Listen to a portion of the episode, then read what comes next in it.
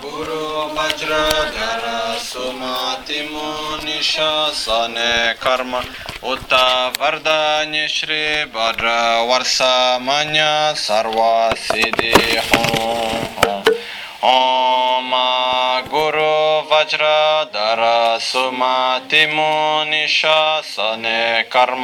Utta Vardanya Shri Bhadra Varsa Manya Sarva Siddhi Hum Om Guru Vajradhara Sumati Nishasane Karma. Utta Vardanya Shri Bhadra Varsamanya Sarva Siddhi Hum Akyu ke akudan.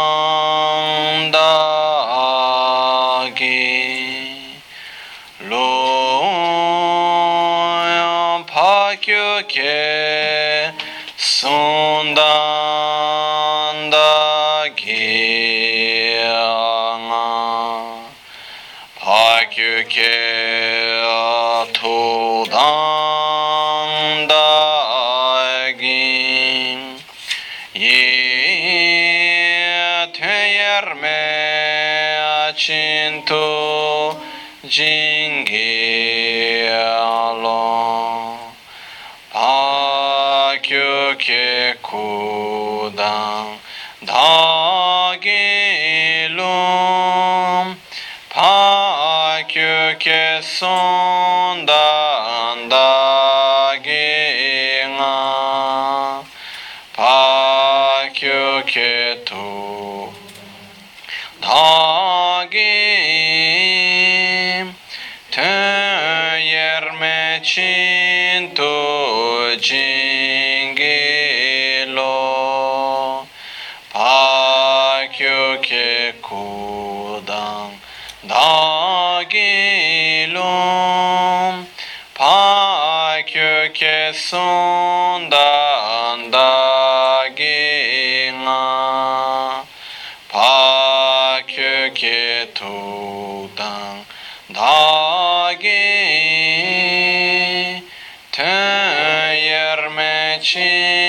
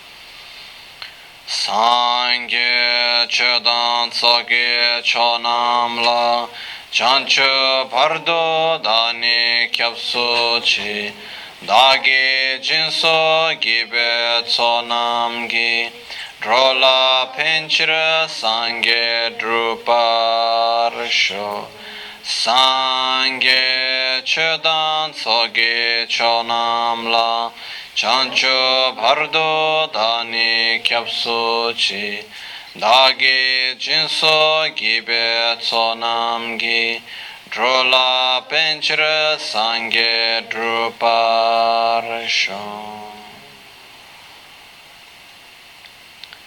Nel Buddha, nel Dharma e nel Sangha prendo rifugio fino all'illuminazione. Con la pratica della generosità e delle altre perfezioni possa io ottenere lo stato di Buddha per il beneficio di tutti gli esseri senzienti. Buonasera.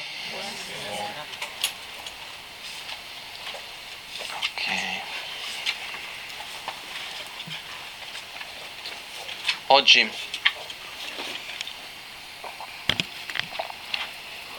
continuiamo con la spiegazione, il corso sull'autoguarigione, perciò eh, la lezione scorsa abbiamo visto, l'abbiamo finito con la parte delle tre trasformazioni, giusto? Abbiamo visto la parte della purificazione relativa, ossia la purificazione degli elementi, poi abbiamo visto la parte che fa riferimento alla purificazione assoluta e poi dopo le tre trasformazioni, giusto, no?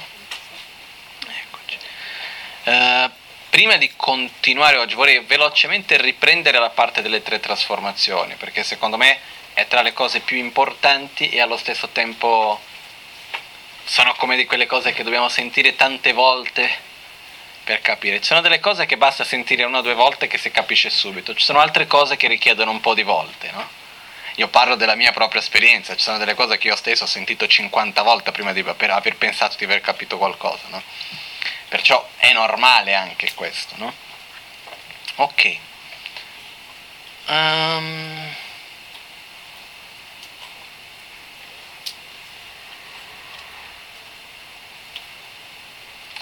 Una delle cose per me più belle del Tantra, ossia del sentiero Vajrayana, che vuol dire il sentiero del Vajra, il, è il fatto che usi le risorse che abbiamo ora qui con noi come un mezzo per l'illuminazione. Non si va a cercare nulla lontano, non si va a cercare nulla in un modo, come si può dire, qualcosa di mistico, però che non possiamo toccare, non possiamo arrivare.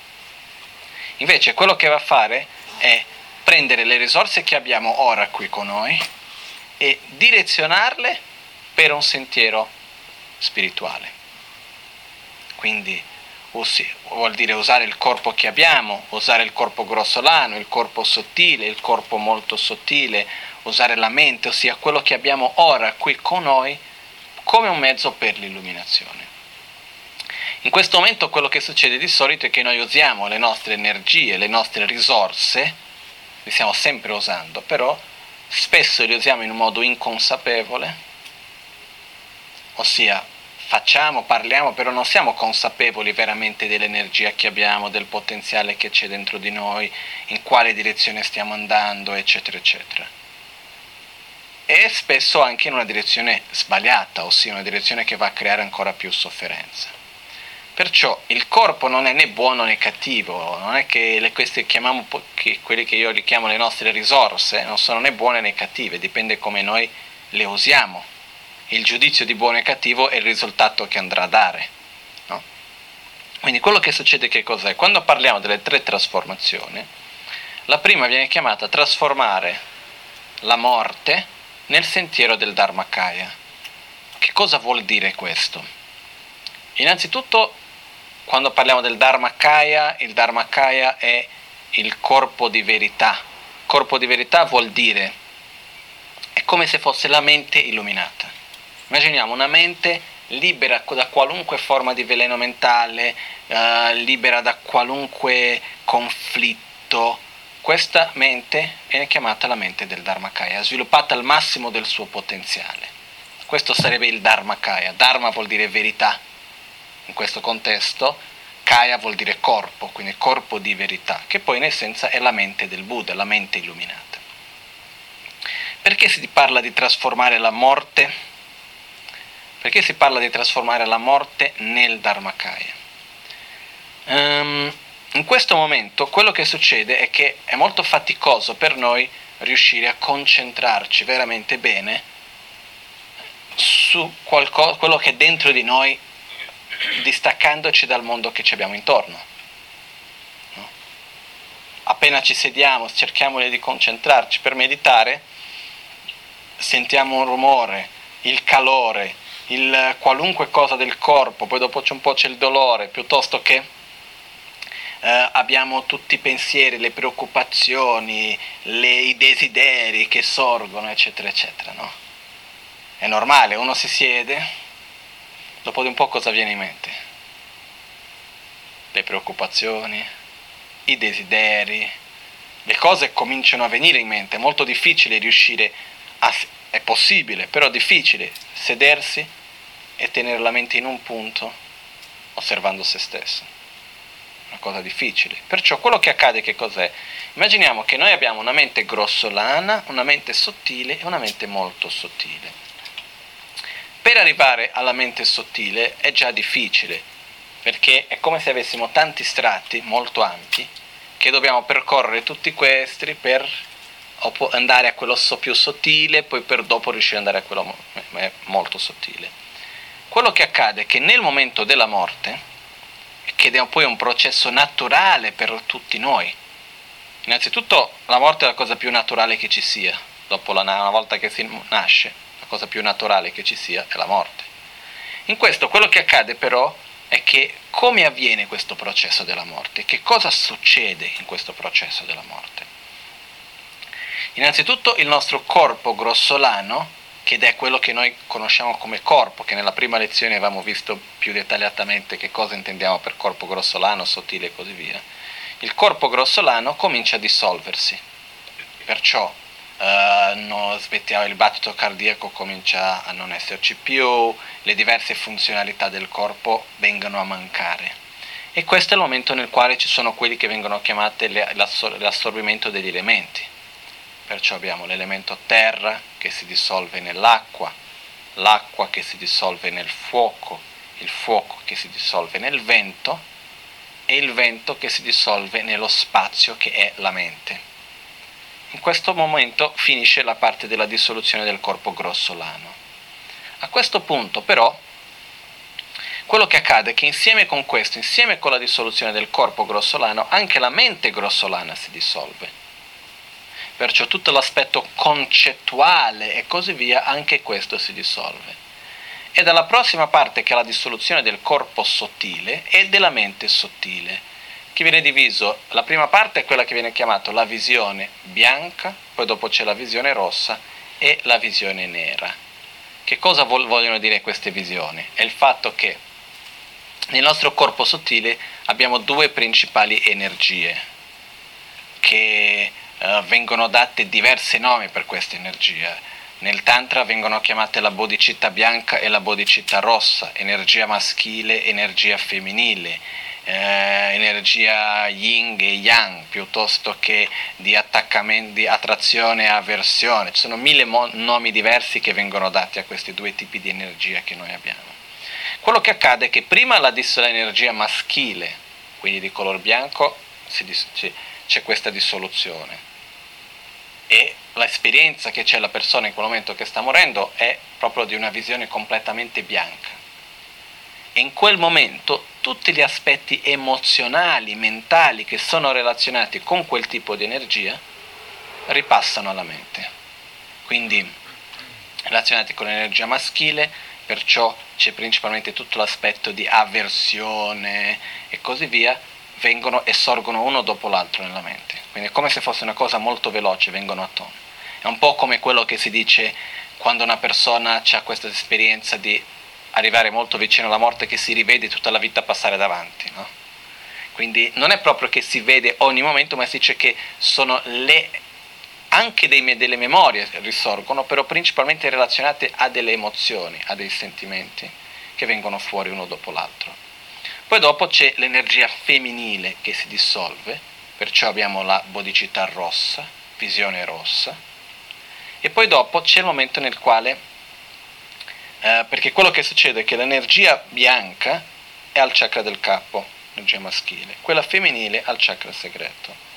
Quello che succede è che la bianca scende, la rossa sale e quando si incontrano al cuore, dopo al nostro cuore c'è quello che viene chiamato la goccia indistruttibile, che è in essenza diciamo il corpo, il cor- la parte del corpo sottile dove viene tenuta potremmo chiamare in parole semplici l'anima, viene tenuta a mente molto sottile. Ossia nel primo momento del concepimento, appena avviene il concepimento dove l'ovolo e lo sperma si uniscono, quello che succede è che si crea questa che viene chiamata la goccia indistruttibile. È come se fosse, viene detto, un, come si può dire in italiano, un cocoon, una... Conchiglia. No, no, come si dice? Non, un, non una conchiglia, per esempio quello dove c'è il aspetta, te la trovo la parola. Eh? sarebbe una sorta di cuscio, non è esattamente questa la parola. Un bozzolo, no? dove ci sono certi animali che si creano. Bozzolo, no? In inglese mi sa che si chiama cocoon, comunque. Che si, c'è questo qua che si crea come se fosse così, dove che l'unione viene chiamata la goccia indistruttibile, che ha fatto metà dell'energia maschile, metà dell'energia femminile, che è l'unione, sarebbe l'essenza dell'unione dello sperma e l'ovolo al momento del concepimento. E lì dentro rimane la mente molto sottile. Quindi questo è il momento della nascita. Quando c'è il momento della nascita del concepimento c'è la mente che è in giro, no? nel bardo, che va e a un certo momento viene presa e a quel punto entra. Perché questo, quello che un passo indietro, come succede nel momento della nascita?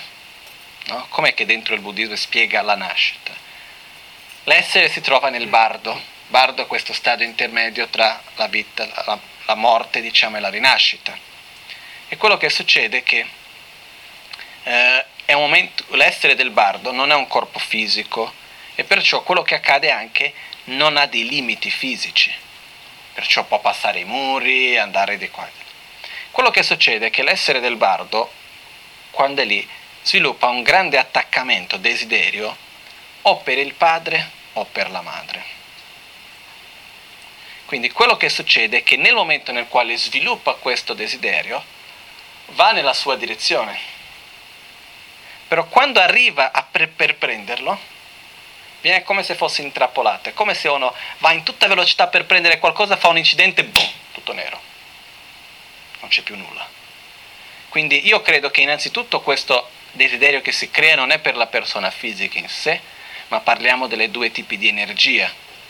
Quindi sarebbe l'energia maschile e femminile che sono necessarie per il concepimento. Non è qualcosa che ha la necessità per forza, non è la persona fisica in sé che ha, ah, no, guarda lì quello quanto è carino, non è questo il concetto, no?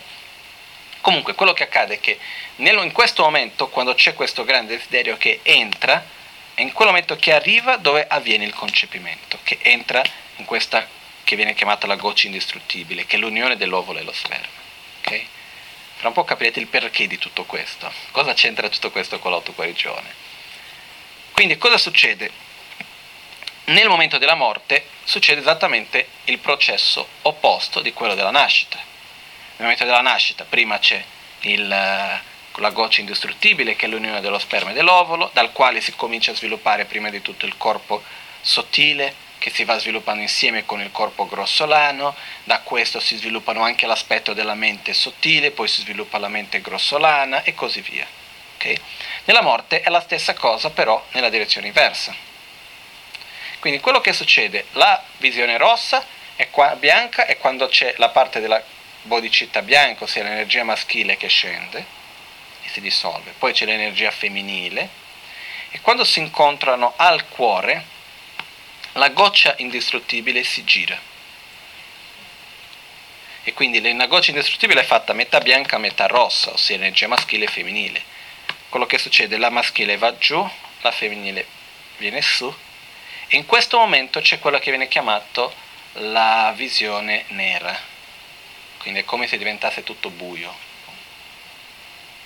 che fa riferimento con, con, eh, tra i nostri veleni mentali con la ignoranza, quindi tutti diciamo, gli aspetti della nostra mente sottile che derivano dalla ignoranza a quel momento sorgono.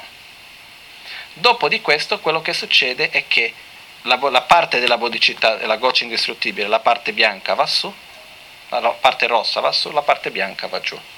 E si apre questa goccia indistruttibile. Questo è il momento nel quale avviene, diciamo, l'ultima parte del processo della morte. Perché la morte che cos'è? È la separazione della mente molto sottile dal corpo. Quindi e avviene in, in tutto questo processo. Quello che succede che cos'è? A quel momento, quando appena si apre, c'è un istante prima che esca che viene chiamato la chiara luce, che è il momento nel quale diciamo, c'è un, un, come se fosse un contatto diretto, ossia con la nostra mente molto sottile, non c'è altro che la mente molto sottile, non è più coperta con mille strati. Quindi quello che succede è che si dice di solito nel processo normale della morte, questo momento avviene come un istante estremamente veloce, uno non, non si accorge neanche di quello che sta accadendo, passa e va avanti. Mentre invece esiste la possibilità di fermare quel momento e sviluppare la propria identità basata su quell'aspetto molto sottile della nostra propria mente. Quindi perché questo? Mm, lezione scorsa abbiamo spiegato il fatto dell'imputazione del nome sulla nostra propria identità, eccetera, eccetera, no? Però riprendiamo questo velocemente per capire un attimino di che cosa si tratta.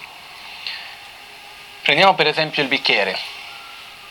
Io posso venire e dire che questo qua è un bicchiere e non penso che nessuno mi dirà che sono sbagliato, no? Però io potrei chiamare questo bicchiere di che ne so, un vaso per dei fiori piccoli. No? Però c'è una differenza.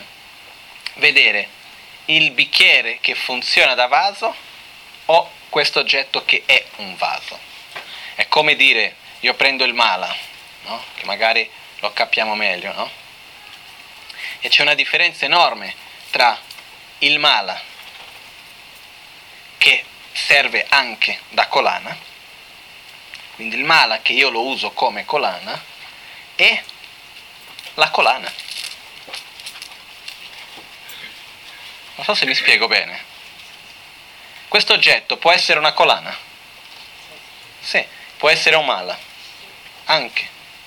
Può essere un mala che, serve, che, funz- che ha la funzione anche come colana, che serve da colana. Può essere la colana che serve da mala. Qual è la differenza tra mala, colana, mala che serve da colana e colana che serve da mala? Il modo nel quale io mi pongo. Quando per me questa è una colana, per me ha le funzioni di colana, non, non, non metto in questo oggetto le caratteristiche, per dire, del mala.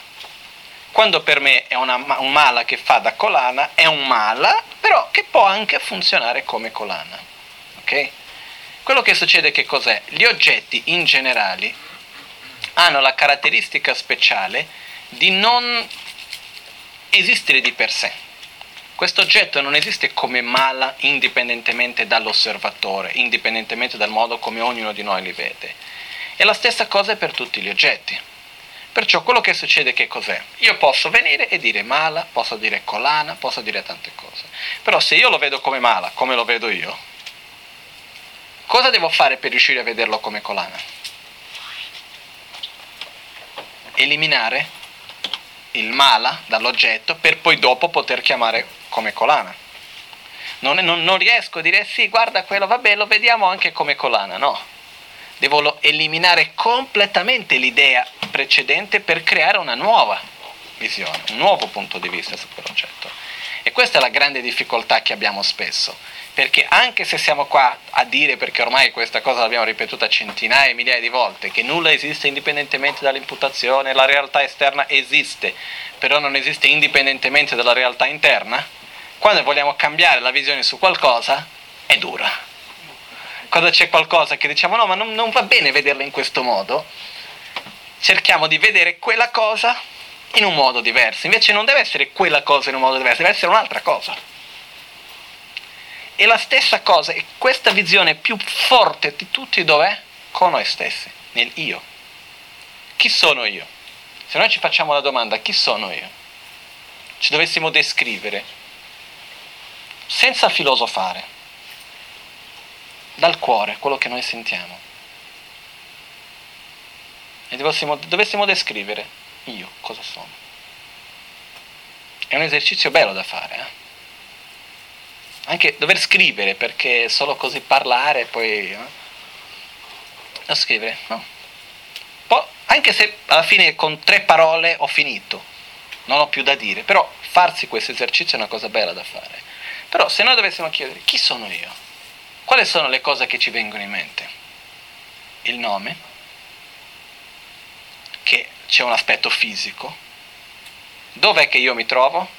Dove c'è il mio corpo. Quindi io c'è l'aspetto io corpo. C'è l'aspetto io nome. nome relazionato con immagine, quello che gli altri pensano di me. C'è l'aspetto io, immagine, perciò io, posizione sociale. C'è l'aspetto io che sono figlio di padre, di marito, di moglie, di eccetera, eccetera. Abbiamo tutta una collocazione, no? Se io dovessi spiegare a qualcuno chi sono, cosa dico? Ah, io mi chiamo così, Uh, se io dovessi spiegare, per esempio, se io vado a qualcuno a spiegare chi io sono, dico guarda, sai, io sono un monaco buddista, dipende dal contesto, se sono in Brasile su certi contesti, no, sono figlio di quella persona piuttosto di quella, no, ah, sono discepolo di questo, eccetera. Abbiamo tutto un contesto, un, un'idea di, della nostra propria identità, che è basata unicamente, o diciamo prevalentemente, su ciò che è unicamente di questa vita, ossia su questo corpo, e sull'immagine che abbiamo di noi. Questo è un punto. Il secondo punto, che è ancora più importante, che c'entra sulle tre trasformazioni, che meglio, voglio mettere un po' di enfasi su questo perché è molto importante nella pratica dell'autoguarigione questo punto, è il fatto che quando io chiedo chi sono io, tutta questa immagine che ho di me stesso, questa immagine mentale, questa descrizione che ho di me, con la quale io mi relaziono come essendo me stesso, esiste così perché così. Se io per, de- per, dire mi dico io sono una persona che sono pigro, mi arrabbio spesso, sono invidioso, sono triste, uh, sono brutto piuttosto che quel che sia. Ok? Adesso ho detto alcune cose negative. Perché sono così? Perché sono così. Sono così perché ormai sono cresciuto così, sono fatto così. Nella idea che abbiamo di noi stessi, nella nostra propria identità, ci aggrappiamo a un'identità di un io che esista indipendentemente dall'imputazione del nome, ossia ci aggrappiamo a un io che esiste indipendentemente dall'osservatore che siamo sempre noi stessi però. Questo è che è un po' difficile di capirlo.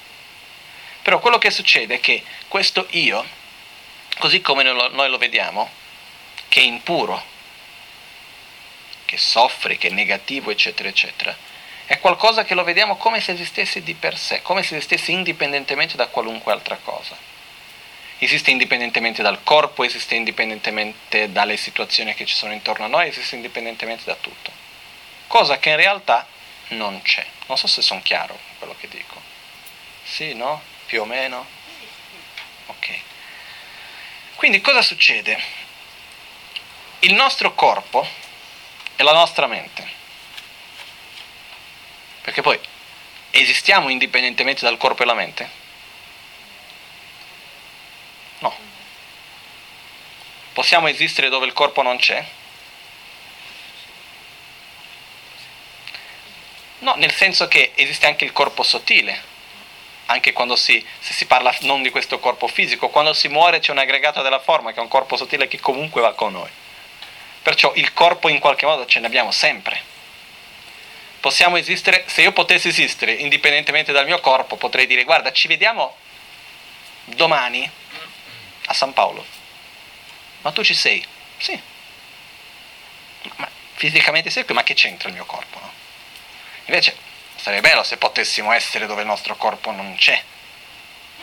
Cosa? O se no, se potessimo non essere dove il corpo c'è e così via. Poi ci sono tanti aspetti che vengono chiamati viaggi astrali, altre cose, che questo è un discorso che fa riferimento con il corpo più sottile anche. Che questo è tutto un altro discorso. Comunque, quello che accade che cos'è? Noi siamo legati al corpo, perciò non possiamo dire che esistiamo indipendentemente dal corpo. Questa è una cosa e, e, ripeto, come corpo non intendo dire unicamente il corpo grossolano, intendo dire anche il corpo sottile e il corpo molto sottile. Poi abbiamo la mente, dire che, esist- che io esisto indipendentemente dalla mente è dire che sono folle. Perciò quello che succede è che ciò che forma la nostra persona è il corpo e la mente.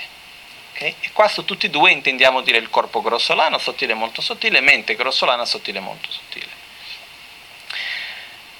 il corpo e la mente che abbiamo hanno il potenziale le caratteristiche per poter essere qualcosa di diverso di quello che noi ci vediamo?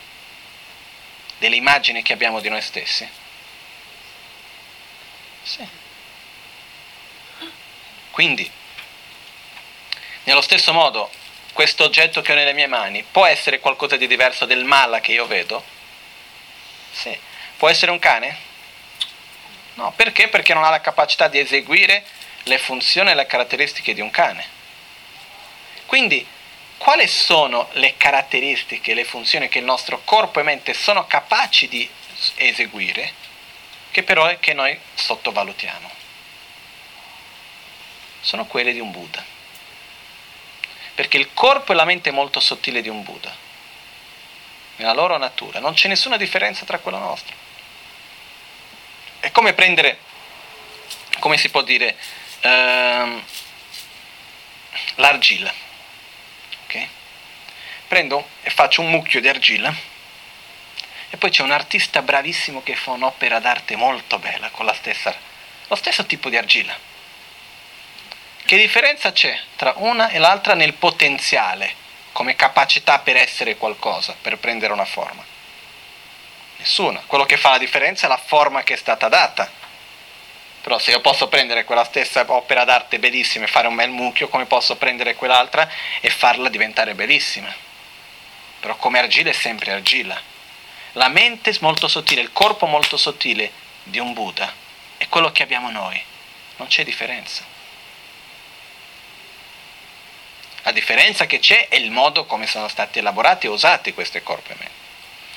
Quindi quello che succede, perché che si parla della trasformazione della morte? Perché qual è il modo che abbiamo per eliminare questa identità che abbiamo ora? Morire. Non vuol dire che dobbiamo morire per praticare l'autoguarigione, non è questo. Però quello che succede che cos'è? Io credo, eh, una delle ragioni principali per la quale abbiamo così tanta paura della morte, parlo in un modo generalizzato, non è perché abbiamo paura di perdere quello che abbiamo adesso qui, perché io conosco gente che sta molto male e comunque non ha voglia di morire.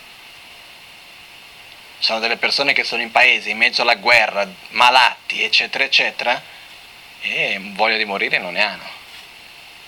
Io credo che tra le principali paure della morte che abbiamo è la paura di non esistere più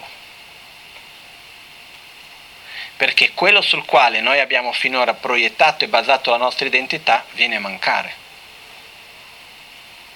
Perciò spesso si cerca di ricreare al di là della morte qualcosa di molto simile a quello che vogliamo avere in questa vita.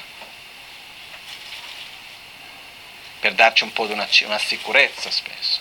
Comunque, questo è quello che succede spesso, poi ci sono mille modi diversi. Quello che accade comunque che cos'è? La morte rappresenta eliminare l'identità basata su questo corpo e su questa immagine. Perché al di là della morte, quando io muoio, posso portare come questo corpo? Ovviamente no. Posso portare come i, uh, il nome? Rinasco un bambino piccolo, ah ciao Michelle. Eh no, rinasce da qualche parte, punto finito. Non c'è questo. Quindi quello che succede è che tramite questo processo è come fare piazza pulita. Però c'è ancora la sostanza. È come prendere quell'argilla che c'è una forma che non ci piace, andiamo a rifare tutto il mucchio e poi dopo possiamo ricostruire quello che vogliamo. Se io guardo quella cosa, quell'opera che non mi piace molto, dico quello può essere come quella lì? No, impossibile. Quindi cosa faccio prima? La vado a togliere tutta la forma che c'è per poter ridargli una forma nuova. Quindi come, cosa facciamo nella meditazione? Immaginiamo che tutto quello che c'è intorno a noi comincia a dissolversi. Tutto l'universo, il mondo che c'è intorno a noi comincia a dissolversi in luce. Finché si dissolve su di noi. Il nostro corpo comincia a dissolversi dall'alto al basso, dal basso all'alto finché tutto si dissolve al cuore. Nel nostro cuore c'è la sillaba Hum, che è come un, un, possiamo immaginare un'energia di color blu con la vibrazione del suono Hum, che piano piano si dissolve dal basso verso l'alto, finché si dissolve completamente in luce. E a quel punto non c'è altro che unicamente luce. E questo viene rappresentata la chiara luce, che è all'ultimo punto, al momento della morte la dissoluzione, eccetera, prima rappresenta tutto il processo della morte. Questa meditazione esiste anche in modo molto dettagliato su ogni parte del processo della morte. No? Quello che accade è che a questo punto visualizziamo che è tutto vuoto, nel senso che non c'è né altro che il vuoto, non ci sono neanche io, perché il mio corpo si è dissoluto, eh, la mia mente si è insieme con questo anche dissoluta, perciò non c'è nient'altro che questa grande luce. Ed è una sensazione molto bella. Perciò la cosa importante non è solo visualizzare, immaginare. Dobbiamo, non, è, non, è, che devo immaginare che tutto si dissolve davanti a me come io sono uno, uno spettatore che guarda uno spettacolo che tutto si dissolve. Io faccio parte dello spettacolo, anch'io mi dissolvo insieme. Questo è uno dei punti molto importanti che spesso viene fatto questo sbaglio nella meditazione. È possibile che anche all'inizio di queste meditazioni uno abbia preso un po' di paura, ma come? Ma anch'io ci sono, non ci sono, e questa è una cosa che può accadere anche. Però comunque, immaginiamo che tutto si dissolve in luce, e io anch'io, perciò non c'è altro che luce. Questa luce, che questo grande vuoto, è vuoto di esistenza inerente, nel senso che non esiste così di per sé, è interdipendente, dipende anche dalla relazione tra oggetto di percezione e osservatore. C'è questo rapporto. E allo stesso tempo è di grande beatitudine. Immaginiamo che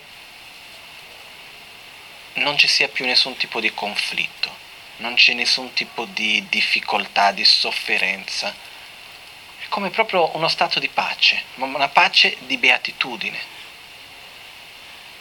E non c'è dove trovare queste beatitudini in questo grande vuoto, perché è tutta vuoto però di beatitudine. E io sono l'unione di questo grande vuoto con la beatitudine, che a sua volta sono inseparabili uno dall'altro. Come mettere l'acqua nell'acqua, non posso più distinguere una dall'altra. Questo viene chiamato l'orgoglio divino del Dharmakaya. Quindi è una meditazione molto importante e come ho detto prima sono di quelle cose che ci vogliamo sentire tante volte per capirla sempre meglio, però è veramente un punto molto importante. Perché? Prego. Scusa, io non riesco a capire quando la luce blu, sì. eh, il momento, cioè non riesco a immaginare bene il momento in cui questa luce blu diventa chiara luce. Cioè. Così. Immagini, puoi immaginare, diciamo, questa bottiglia è la luce blu. Ok? si comincia piano piano a spegnere, dal basso all'alto, finché arriva un punto nel quale diventa piccolo, piccolo, c'è solo un punto e anche quello comincia a spegnersi, blu, blu, e finché arriva un punto nel quale non c'è neanche più quello e intorno è tutte luce. Ok? Diciamo, di solito si fa questa visualizzazione con la sillaba seme hum in tibetano, però visualizzare la sillaba hum in tibetano è un po' difficile, no? e originalmente era in sanscrito, perciò però secondo me facendo con questa forma di luce va bene anche. Ok? Uh, comunque, in questo modo quello che facciamo è creiamo una base per poter generare un'identità positiva di noi stessi. Per chi ha già studiato un po' di più sulla corretta visione della realtà, vedrà il fatto il quanto che il Tantra sia basato nella, sulla corretta visione della realtà. Comunque, quello che facciamo da questa luce, rimaniamo lì per il tempo che riusciamo, in questo stato proprio di piacere. È uno stato dove, se noi pensiamo che cos'è la felicità, io ho già fatto questa riflessione, sono stato lì un bel po' a pensare, ero all'aeroporto di Francoforte o di Monaco, non mi ricordo più, l'aereo in ritardo, ero lì, ho cominciato, come posso spiegare la felicità? Togliendomi da, dai, dalle definizioni di felicità e tutto, basato sulla mia propria esperienza. E ho trovato che per me lo stato di felicità vuol dire è uno stato che di solito dura degli istanti, ma è quell'istante nel quale io non vorrei che nulla fosse diverso di ciò che è, nel quale non ho nessun conflitto. Ah, sto bene. Quindi immaginiamo che questa grande luce ha questa qualità, queste beatitudini che è un, un profondo rilassamento, molto pacifico, dove non c'è nessun tipo di conflitto. Che poi questo che cos'è? È la nostra natura più, più pura, più sottile, è la nostra mente molto sottile, è la natura ultima della nostra propria mente, del nostro proprio essere. E da questo, diciamo, però per poter aiutare gli altri esseri non posso rimanere in questo stato che nessuno mi percepisce, ho bisogno di prendere una forma grossolana. Quindi immaginiamo che senza mai staccarci da questa sensazione di questo grande spazio infinito, di grande beatitudine, prendiamo una forma che prima sorgiamo come un, un raggio di luce e poi dopo prendiamo una forma fisica. Okay? Questo sorgere come un raggio di luce viene chiamato la trasformazione del bardo nel Nirmanakaya e poi dopo il prendere il corpo grossolano viene chiamato la trasformazione della rinascita nel uh, Nirmanakaya. No, il secondo è la trasformazione del bardo nel Sambhogakaya e la trasformazione della rinascita nel Nirmanakaya. Sì. Quello che... Il raggio di luce all'inizio è un pochino di luce. Quello che succede, questo, c'è questo grande vuoto. Da questo grande vuoto sorge questo raggio che diciamo di solito si spiega che è grande più o meno come l'antibraccio, l'avambraccio, no? Quindi che ne so, 50 centimetri avrà. Quindi è che rappresenta in verità lo sviluppo del corpo sottile, che è quel corpo di energia che esiste nel momento del bardo, che sarebbe lo stato intermedio tra la morte e la rinascita. No?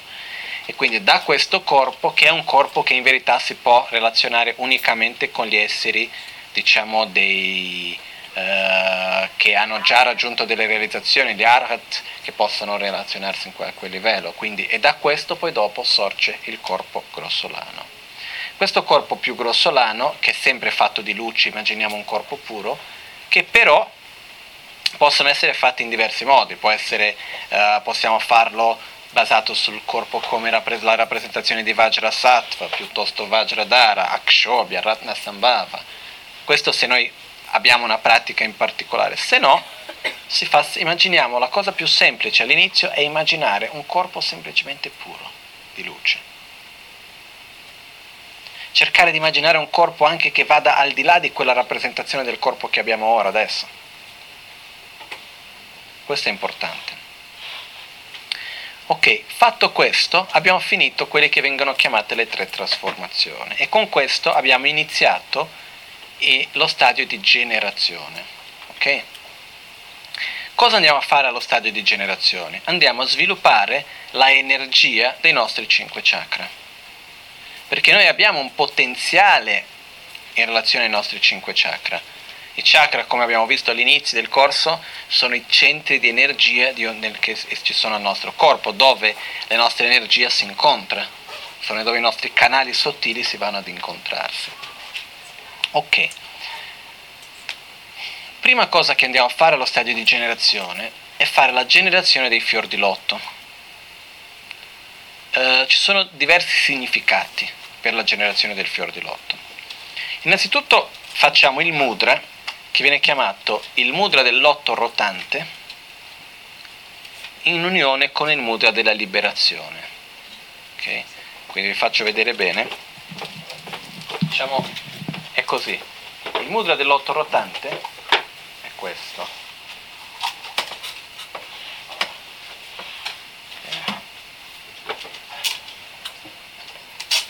quindi in tibetano viene chiamato Pekor Gichagya, il mudra che letteralmente vuol dire il mudra dell'otto rotante, che si usano in tante pratiche, per esempio quando si fanno le offerte, no?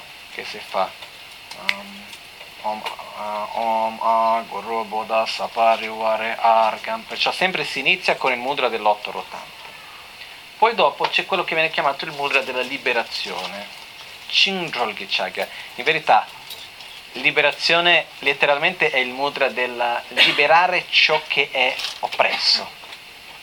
Cinghua vuol dire opprimere, chol vuol dire liberare.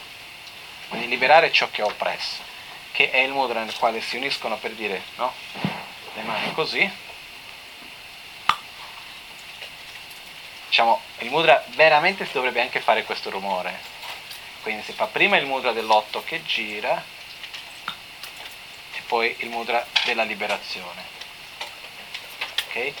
Cosa, qual è il significato di questo mudra? Quindi il significato del mudra. Um, il mudra dell'otto rotante e poi dopo con il mudra della liberazione rappresentano che i nostri canali sottili in questo momento non sono proprio belli, puliti e equilibrati. Quindi quello che succede è che innanzitutto uno può chiedere ma perché che devo visualizzare che i canali che non sono puliti si mettono belli, equilibrati, visto che mi sono già visualizzato nella forma come un Buddha? Perché non siamo già da subito capaci, già da subito di visualizzarci perfettamente come un Buddha e avere l'identità veramente pura così. Anche se abbiamo fatto tutta questa meditazione, quando ci visualizziamo comunque sono io qua che mi visualizzo come. Perciò ci sono diversi livelli per questa pratica quando si arriva al livello veramente di dover, di essere capace di generare e fare le tre trasformazioni in un modo profondo e, e come che non è più io immagino di essere, ma io sono, a quel punto si va direttamente allo stadio di, di completamento, non si deve fare tutto quel passaggio dello stadio di generazione. Comunque, quello che succede è che i nostri canali non sono bene equilibrati e allo stesso momento anche hanno dei blocchi all'interno. Da che cosa vengono creati questi blocchi? Dalla rabbia, dalla gelosia, dall'invidia, dall'arroganza e così via. Molto semplice per capire questo. Quando sentiamo rabbia, fisicamente sentiamo il corpo rilassato o teso? È teso il corpo, no? Dov'è che sentiamo tensione nel corpo? Nel petto. Poi dipende che tipo di rabbia è se c'è, se c'è la paura, si sente nella parte più bassa del corpo. Se abbiamo l'avarizia e l'arroganza, perché spesso la rabbia è collegata con l'arroganza, il senso di superiorità, quello mi ha detto come si permette, no? Quindi, e questo dove va? Va sullo stomaco, il desiderio alla gola, uh, la ignoranza prende la testa. Per esempio, succede dei giorni che abbiamo un grande torpore mentale, che non riusciamo a capire niente dov'è che sentiamo il peso? Alla testa. Quindi quello, quello che noi sentiamo effettivamente sono, vengono spiegati che sono come i nostri canali che vengono bloccati, l'energia non riesce a fluire bene. Quindi ogni volta che abbiamo una reazione di rabbia, odio, avversione, creiamo sempre più blocchi ai nostri canali, al cuore, più attitudini di arroganza, eccetera, più blocchi all'ombelico, più paura, più blocchi al chakra segreto e così via. Più insoddisfazione alla gola, più ignoranza, blocchi al capo. Perciò quello che facciamo, la prima cosa è di sciogliere questi nodi. In generale si dicono che i nodi eh, ci sono, di, nel, si può dire nella, si, po, si potrebbe dire la fisiologia del corpo sottile? Italiana, giusto? No? La fisiologia, come è fatto il corpo sottile la fisionomia, diciamo? No, fisiologia. Fisiologia, ok. No, non come funziona, come è fatto il corpo. La fisionomia. Abbiamo il canale centrale che parte dal, dalla fronte, scende dritto e va fino a circa al coccige, no?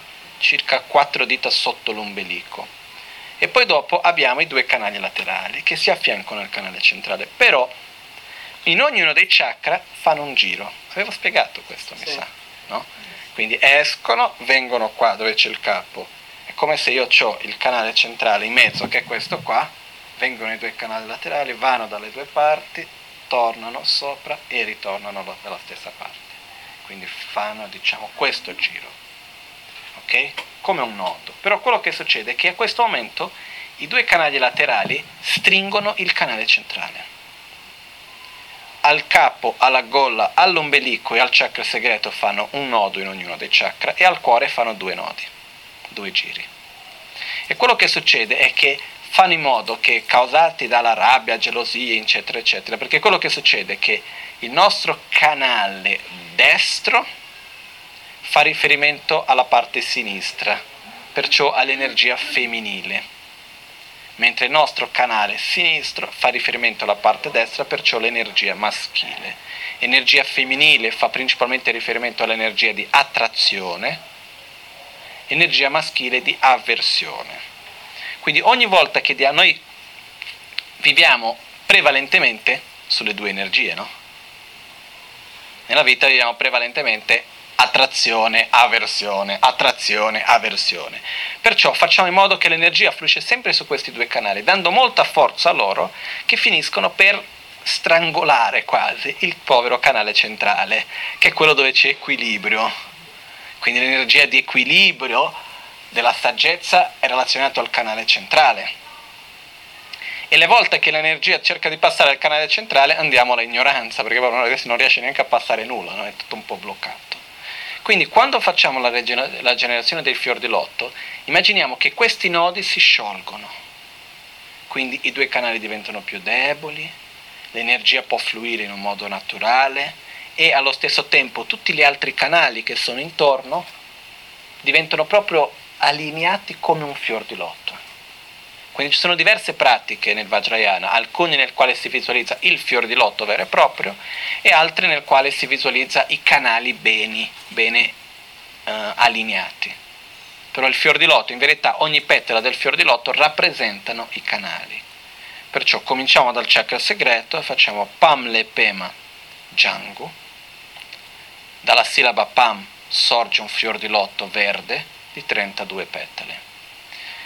Uh, la sillaba PAM si dice che è la sillaba seme, ossia la essenza dell'energia del fior di lotto. Perciò in qualunque pratica del Vajrayana, sempre che sorge un fior di lotto, sorge prima dalla sillaba PAM. Perciò visualizziamo il nostro chakra segreto, proprio in mezzo dove c'è la fine del canale centrale, che sorge questo fior di lotto verde di 32 petali. Il fiore di lotto ha diversi significati. Uno è proprio, come ho appena detto, l'allineamento dei nostri canali.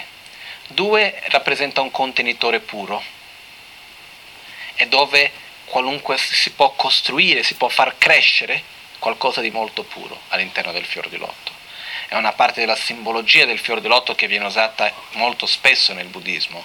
Quindi, per esempio, anche quando si parla degli esseri che eh, si nasce nella terra pura, si nasce all'interno di un fior di lotto qualunque cosa pura per nascere nasce all'interno del, del fior di lotto.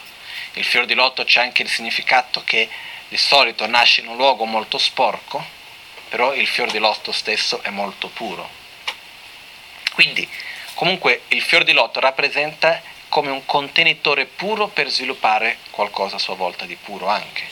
È un po' come preparare la terra, un po' come preparare il contenitore per poter sviluppare il contenuto.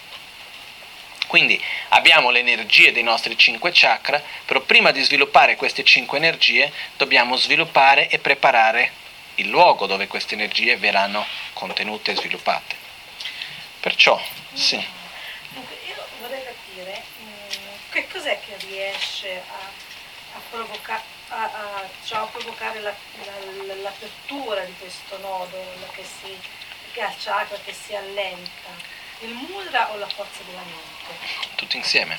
insieme. Abbiamo il mudra, la concentrazione, quindi con la visualizzazione, con la concentrazione, la recitazione del mantra, tutto questo insieme a questo obiettivo. Poi è una cosa che non è che basta fare una volta, finito. Ci vuole la costanza, però principalmente è il potere della, è la, tramite la concentrazione della mente. Per spiegare questo, magari in altre parole, uh, nostri, si dice che il corpo sottile è come il cavallo, in generale il corpo è come il cavallo e la mente è come il cavaliere. Mi sa che ho già spiegato anche mm-hmm. questo, no? questo rapporto. Quindi quello che succede, quando la mente va in una direzione, il corpo segue. Il corpo grossolano è così, il corpo sottile anche. Quindi il fatto di immaginare che l'energia passa e i canali si aprono e si sciolgono i nodi, stiamo direzionando l'energia verso questa direzione per togliere questi blocchi che abbiamo sottili dentro di noi. Non so se mi spiego bene. Ok? Perciò quello che succede è questo, perciò generiamo il fior di lotto verde al chakra segreto di 32 petali. Quando facciamo la pratica possiamo fare il mudra una volta, tre volte, cinque volte, 25 volte, possiamo fare, non c'è un numero fisso che per forza si deve seguire. Di solito quando facciamo una sola volta, perciò facciamo il mudra dell'otto che gira e poi dopo della liberazione. Se facciamo cinque volte, per le prime tre volte che facciamo Pamlep e Majango, semplicemente giriamo e poi nelle ultime due volte apriamo. Ok? Quindi questo è uh, il modo come fare il mudra con la recitazione del mantra. Poi dopo all'ombelico abbiamo Pamlepe Maserpo, che è la generazione del fior di lotto di color giallo di 64 petali. Poi abbiamo al cuore Pamlepe Mangompo, il fior di lotto blu di 8 petali. Alla gola Pamlepe Mamarpo, fior di lotto rosso di 16 petali e al capo Pamlepema carpo, il fior di lotto bianco di 32 petali. Quindi a questo punto visualizziamo in ognuno dei chakra che sorgono questi fior di lotto. Um, è importante non immaginare che sono dei fior di lotto per dire prendiamo il disegnino che abbiamo e immaginiamo quel disegnino bello preciso dentro di noi, ma proprio innanzitutto immaginare il significato, questo per me è molto importante. Quando abbiamo una simbologia, ricordarci che è una simbologia che rappresenta qualcosa. Immaginare il simbolo senza sapere ciò che rappresenta funziona fino a un certo punto, però è molto diverso sapere che cos'è che rappresenta, che cos'è che mi rappresenta quel fior di lotto nel mio cuore. Rappresenta il mio chakra del cuore bello equilibrato, con tutti i suoi potenziali per poter far sviluppare l'energia che io ho nel miglior modo possibile. Quindi è come preparare, è come quando si deve andare a piantare qualcosa che prima si deve arare il campo, preparare il campo per dopo piantare. È la stessa cosa che per un essere per nascere, prima il ventre materno deve essere pronto per ricevere la nuova vita, se no non riesce a dar vita. Nello stesso modo prima si va a preparare il fior di lotto che è come il luogo dove andiamo a sviluppare ognuna di queste energie. Ok? Sì. I canali laterali strangolano il canale centrale ad ogni chakra? Di solito sì. Normalmente sì, quello che facciamo è proprio cercare di, di togliere questa predominanza dei due canali, diciamo, e fare in modo che l'energia possa fluire nel canale centrale girano gira al canale centrale ad ogni chakra. Ad ogni chakra, sì. E questa è la visualizzazione principale, no? Dove? Sulla, sulla, quando si fa la generazione dei fiori di lotto, sì. dice? No, la visualizzazione principale è proprio immaginare che i due canali sono sciolti, che l'energia può fluire in un modo naturale ed spontaneo. Ed è come che proprio immaginiamo, e certe volte quando si parla di visualizzare non è solo immagini, è proprio immaginare che l'energia che è lì bloccata, che non va via, che da un momento all'altro diventa fluido. È come se io ho, per dire, un tubo d'acqua sul quale c'è una sorta di un nodo, qualcosa che lo sta tenendo, e l'acqua fa molta fatica per passare, da un momento all'altro si scioglie quel nodo. Sentiamo quella tensione che va via. Quindi quando facciamo l'apertura dei fiori di lotto, immaginiamo che le tensioni che abbiamo accumulate in ognuno dei nostri chakra si scioglie. Come se avessimo una cosa accumulata che si apre. Quindi quando parliamo di visualizzazione non è solamente l'immagine del fior di lotto, ma è quello che rappresenta quel fior di lotto. È, foto, è anche, come si può dire, è anche un po'... Ok, facciamo una spiegazione un po' diversa. Immaginiamo di essere in spiaggia, ok? Con un sole molto forte, senza vento e senza ombrellone. Ok? Riusciamo a immaginarlo? E da un certo momento immaginiamo che comincia a soffiare un vento molto fresco Riusciamo a immaginarlo? Ma mica vediamo il vento, no? Però riusciamo a immaginare la sensazione del caldo, riusciamo a immaginare la sensazione del vento, eccetera, eccetera. La stessa cosa. Quello che succede è che adesso abbiamo questa tensione, che anche se in questo momento non siamo consapevoli, è un po' come il, i, i, rumori nella città, nella città spesso. Quando noi abbiamo in un posto che ci sono dei rumori costanti, all'inizio è fastidioso, dopo di un po' non ci accorgiamo più. Però il rumore c'è o non c'è? C'è la, ten- la tensione che il rumore crea, c'è ancora o no? Chiaro che c'è ancora, però non ci accorgiamo più. La stessa cosa, la tensione che noi creiamo nei nostri chakra, esiste adesso. Però non, siamo, non, non ci accorgiamo in questo momento, è come, quasi come se fossimo così abituati che non ci accorgiamo. Perciò quando facciamo l'apertura del fior di lotto, immaginiamo che questa tensione si scioglie, come se fosse qualcosa che fosse lì tenuto per tanto tempo che uff, finalmente si può fluire in un modo naturale. Quindi è importante nella visualizzazione non solo la immagine in sé, ma anche la sensazione che, che porta questo. È chiaro no? quello che spiego? Perciò quando apriamo il lotto, quando facciamo proprio, quando si fa questo mudra della liberazione, che fa questo rumore, come se fosse, non, non, non fa un po' questo rumore quando qualcosa è lì che si, da un momento all'altro si scioglie, è come se fosse una bolla che scopre, no? E l'energia può fluire. Quindi è proprio immaginare che c'è quella tensione quindi quando giriamo è come se stessimo prendendo il nodo e tirando un po' di qua, tirando un po' di là, per fare in modo che si riesca a togliere il nodo e a un momento all'altro si apre e l'energia può fluire. E come viene rappresentato? Con un fior di lotto molto bello ed equilibrato che c'è su ognuno dei nostri chakra. Finito questo, passiamo alla seconda parte, che viene chiamata la generazione delle sillabe seme. La generazione delle sillabe seme eh, è anche un, questo un punto importante. In verità non c'è nessuna parte dell'autoguarigione che non sia importante. Qualcuno mi ha già chiesto alcune volte, ma guarda, io questa parte non capisco tanto, la posso saltare? Non c'è nessun effetto collaterale negativo se la salti, però non penso c'è una ragione molto specifica per la quale quella parte si trova lì, non è che... No? Comunque, le sillabe seme. Che cosa, innanzitutto, che cos'è una sillaba? Un suono. In alcuni testi viene tradotto come lettere seme, sbagliato. Che una lettera non è un suono, no? è qualcosa che messo insieme con qualcosa fa rappresentare a sua volta un suono. La sillaba invece è un suono. Suono che cos'è? Vibrazione. Vibrazione, energia. Quindi la sillaba seme non è il disegnino come abbiamo per esempio qua dentro il fior di lotto che abbiamo Om, Ah, On, So, Ha disegnato qua, no? Non è che abbiamo che quando abbiamo la sillaba seme è proprio lì il disegno della sillaba seme. O, M, Om.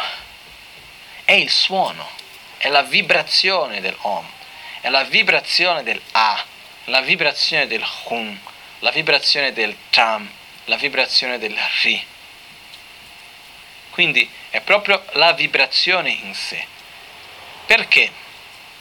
Perché questa vibrazione, questa energia rappresenta l'essenza, perché viene chiamato sillaba seme? Perché rappresenta l'essenza della energia positiva che abbiamo ognuno di noi nei nostri cinque chakra, che si può sviluppare a quelli che poi dopo vengono chiamati cinque Dhyani Buddha, che fra un po' andremo a vedere che cosa sono. È come se io prendo, che ne so, un grande albero che c'è un piccolo seme. All'interno di quel seme, che ne so, un castagno. Il seme contiene tutta l'energia dell'albero. Il potenziale dell'albero è tutto lì. Se io ti, mi chiedo, ma il seme è uguale all'albero? No. Cosa necessita il seme affinché diventi come l'albero? la terra fertile, necessita dell'acqua, il sole, eccetera, eccetera, necessita di essere protetto dagli animali che lo vengano a uccidere o dall'essere umano di quel che sia. No? Comunque, quel che sia è, ha bisogno di tante condizioni. Innanzitutto il segno ha bisogno del contenitore sano, quindi la terra col sole. Perciò quello che succede, il contenitore per sviluppare queste energie ne abbiamo, che sono i nostri propri cinque chakra, nella forma del fior di lotto. Le sillabe seme rappresentano proprio l'essenza dell'energia positiva di ognuno dei nostri cinque chakra, che sviluppata e curata vanno a trasformarsi in delle qualità molto belle che abbiamo. Ok? Quindi, quando noi parliamo della sillaba, il suono Om, A, Hum, poi si può fare o Tramri o anche Soha la differenza che c'è tra questi due è l'enfasi che viene data all'interno delle pratiche del Tantra, esistono quelle che viene chiamato il Tantra maschile e il Tantra femminile. E qua c'è chi dice, ah no, il Tantra maschile per gli uomini quello femminile per le donne, piuttosto che no, non è così. La differenza principale è l'enfasi che viene data. Un, un, il Tantra femminile dà più enfasi all'aspetto della vacuità, e il tantra maschile dà più enfasi all'aspetto della beatitudine. E però adesso senza entrare in mille dettagli adesso su questo, comunque il tantra maschile dà più uh, enfasi uh, sull'aspetto del corpo, mentre il tantra femminile dà più enfasi sull'aspetto della mente. Comunque quello che succede è che uh, sono comunque due modi tutti e due i tantra si sviluppa lo stesso risultato. Però quello che succede è che sono due enfasi diverse da dare. Perciò qua c'è la differenza tra il tramri e il soha in questo senso. Di solito alla fine io faccio sempre con il tramri, perché se noi facciamo le sillabe seme con soha dobbiamo anche cambiare i mantra che vengono dopo. Non è più rile nazzo dorje jango ri, è sole nazzo dorje jango so. Quindi per facilitare un po' per tutti, per fare sempre i mantra uguali, si fa così. Però va bene tanto con Tramri quanto con Soha. Questo va bene tanto uno quanto l'altro. Comunque, quando facciamo questa parte, che uniamo le mani no? in ognuno dei nostri chakra, quindi Om, A, Hum, Cham, Ri, quello che visualizziamo è proprio che su, si dice che la misura della sillaba seme è come un seme di mostarda piccolo piccolo, che però ha questa energia e il colore. Quindi abbiamo uh, al nostro chakra del capo di color bianco la sillaba Om, la gola la A di color rosso, al cuore la Hum di color blu, all'ombelico la Tram o la So di color giallo e al chakra segreto la sillaba Ri di color verde o Ha. Ok? Un'altra volta qua non è, è importante la visualizzazione, però nella visualizzazione più che visualizzare la forma della sillaba tibetana o la O e la M la A e così via, è più importante visualizzare che ha questo suono, ha questa vibrazione ed è qualcosa di molto piccolo però molto potente. È come un seme che c'è lì, c'è quel piccolo seme che ha tutto il potenziale per diventare quel grande albero. E questo seme non è che noi andiamo a prendere da qualche parte, prendiamo da Buddha e eh, prestami un seme che devo piantare dentro di me. È qualcosa che abbiamo già dentro di noi, che però lo andiamo a riconoscere. Questo è importante perché ognuno di noi ha il potenziale, ha già questa energia dentro di se stessi, lo dobbiamo riconoscere. Perciò andiamo a riconoscere con le cinque sillabe seme. Eh, quando si fa questo mudra, anche qua si può fare una volta, cinque volte o anche di più. No? Si fa Om, A, Hum, Cham, Ri. E alla fine, questo non ve lo so spiegare la ragione precisa per il quale si fa così, Om, A, Hum, Cham, Ri, che si aprono le mani senza ritornare e si abbassa. La ragione per la quale è così, come ho detto prima, non sono sicuro per quale ragione sia così. Però c'è anche una cosa che è il fatto di seguire il modo come viene insegnato. La Magancia che ci ha insegnato questa pratica dall'inizio l'ha sempre fatto così. Per questa ragione che anche alla fine si fa così. Poi io sono sicuro che ci sia anche qualche significato che fin d'oggi non ho mai chiesto, per dire la verità, quale possa essere. Però quando si fa questo si segue nello stesso modo. Poi noi no, a me non mi piace fare così, cambia qualcosa. La pratica la può fare comunque, però c'è anche una ragione per la quale seguire nello stesso modo.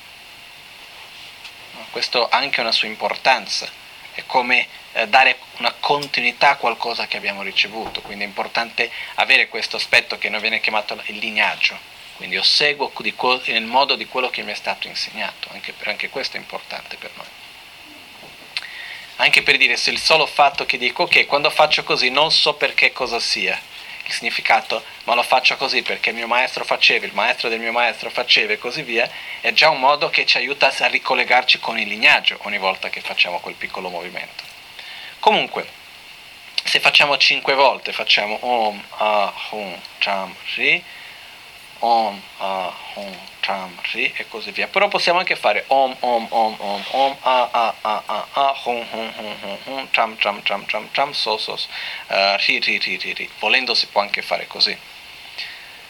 Comunque, il modo come recitiamo, la melodia che andiamo ad usare, eccetera, non è la cosa più importante. Più importante è la parte del mudra con la recitazione, ma la visualizzazione innanzitutto. Ok? Questa una domanda. Sì? Io non riesco a capire da dove proviene questa cosa delle sillabe semi. Questo provengono dagli insegnamenti di Buddha. Ah,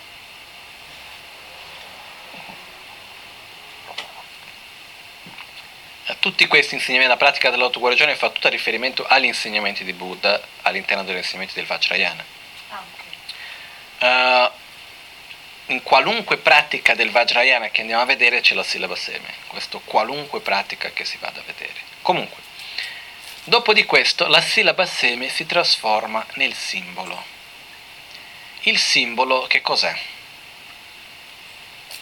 È una forma, il simbolo stesso dice che è una rappresentazione, è una, è un, è una, è, la propria parola dice che è una simbologia. Perché usare il simbolo? Perché un simbolo riesce a dire molto di più che delle pagine e pagine scritte. Se io prendo eh, la ruota del Dharma, che è il simbolo di Vairocana, no? posso passare tutta la giornata a descrivere, anche se io personalmente non sono mai stato uno bravo con i simboli, a spiegarli i significati, la simbologia, eccetera, eccetera. Però se cominciamo a spiegare la ruota del Dharma, per esempio, abbiamo la parte centrale, no? uh, avete presente in mente come la ruota del Dharma? È come più o meno, come si chiama, il timone di una nave? Che c'è il nucleo, i raggi, il cerchio, fatta di tre parti. ok? Il nucleo rappresenta la saggezza, i raggi rappresentano la concentrazione, mentre il cerchio rappresenta la moralità. La saggezza deve essere direzionata e cosa succede se c'è un nucleo e i raggi però non ho il cerchio intorno? Li perdo dopo poco tempo. Perciò la moralità è quello che mi aiuta a mantenere il tutto insieme. Quindi questo è uno dei significati della ruota del Dharma. Perciò veramente mi dice tante cose. Innanzitutto è come anche un albero che comincia a crescere. Dal seme, se io sono molto bravo, riesco già a distinguere che tipo di albero sarà. Però quando comincia a crescere un po' di più, che viene il primo germoglio che comincia a crescere, ah, vedi, la, la foglia non è ancora quella lì, non è ancora, c'è stato ancora il frutto, però si sa, si sa già in che modo si sta sviluppando. Una delle cose importanti del simbolo, perché non fare dalla sillaba semi subito il Buddha? Perché rappresenta, uno, il processo che c'è anche di graduale di curare questa energia e svilupparla, non è una cosa che da un momento all'altro va lì e finito. Quindi c'è un processo comunque di sviluppo, che è una cosa, che poi è quello che succede con tutto quello che si sviluppa. Se noi vediamo la nascita, all'inizio cosa c'è? Un seme in un contenitore puro. C'è lo sperma con l'ovulo, dal quale comincia a crescere. Prima diventa come un simbolo, non si riesce a capire bene che cosa viene fuori. Poi dopo di un po' cresce finché non prende la sua forma completa. Un albero, la stessa cosa, prima c'è il seme, poi dopo dal seme comincia a crescere prende, inizia a prendere una forma finché prende la sua forma completa. Perciò eh, nella stessa cosa succede anche con il nostro sviluppo, è una qualcosa di graduale, perciò dobbiamo coltivare, dobbiamo curare queste energie dentro di noi. Uh, perciò generiamo al chakra del capo una ruota del Dharma bianca, scusate, cominciamo dal chakra segreto, generiamo dal chakra segreto un doppio Vajra verde. Che cos'è il doppio Vajra? È un simbolo che in Asia si conosce abbastanza, da noi non è che si conosce più di tanto. Questo oggetto qua viene chiamato il Vajra. La parola Vajra letteralmente vuol dire diamante anche. C'è, tanti significati, però diciamo la traduzione più comune è come diamante. Eh, vuol dire qualcosa che è immutabile, vuol dire che è molto stabile e così via. Comunque, questo è il Vajra normale. Il doppio Vajra sarebbe questo a metà. No? E, ehm, spesso ho visto persone chiedere, ma questo cos'è? La croce tibetana, no? Perché vediamo il doppio Vajra che è questo però esattamente con l'altra parte così. Che rappresenta, che cosa rappresenta il doppio Vajra? Rappresenta la stabilità innanzitutto, la sicurezza, però proprio l'aspetto di stabilità quindi di non paura, quell'aspetto che è quello, innanzitutto quello proprio di creare una base stabile, che è tra le energie principali di Amoghasiddhi. Quindi si comincia a sviluppare e cominciamo a capire, ah, che cosa è che si svilupperà di qua? Ah, qua abbiamo stabilità, coraggio. Quindi perché? Perché c'è il doppio Vajra, quindi rappresenta questo aspetto. Perciò è di color verde anche, quindi um, un doppio Vajra verde segnato dalla sillaba Ri. Cosa vuol dire segnato dalla sillaba Ri? Che continua a vibrare con il suono di Ri. Si visualizza che al suo centro c'è la sillaba seme Ri. Però quando visualizziamo non è solo che come se fosse un disegno grafico, immaginiamo il doppio Vajra che c'è il, su- il suono Ri in sé. Dopodiché eh, all'ombelico generiamo un gioiello giallo. Questo gioiello giallo, poi ci sono tanti modi tradizionali di rappresentare gioielli, però immaginiamo proprio un gioiello. Okay? Di, eh, sto cercando di vedere se trovo un gioiello in giro, una rappresentazione di gioiello. Comunque nella sadhana dell'autoguarigione abbiamo tutti i disegnini, no? Eh, però possiamo immaginare come un gioiello. Qual è un gioiello di color giallo che esiste? Una pietra preziosa un topazzo piuttosto che l'ambra. Immaginiamo qualcosa molto luminoso, come una pietra preziosa, molto luminosa, di color giallo. Un, un giallo proprio, nelle rappresentazioni spesso si mette il fuoco intorno, per rappresentare, per rappresentare proprio non che ci sia il fuoco, ma il brillo che è così forte che è come se ci fosse il fuoco in sé. No? Una luce molto bella. Sopra il trono c'è. Sì, sopra il trono vedete che c'è il gioiello col fuoco, in alto in alto. No? Quindi rappresenta questo gioiello giallo con il suono tram, con la sillaba seme tram. Che cosa rappresenta il gioiello?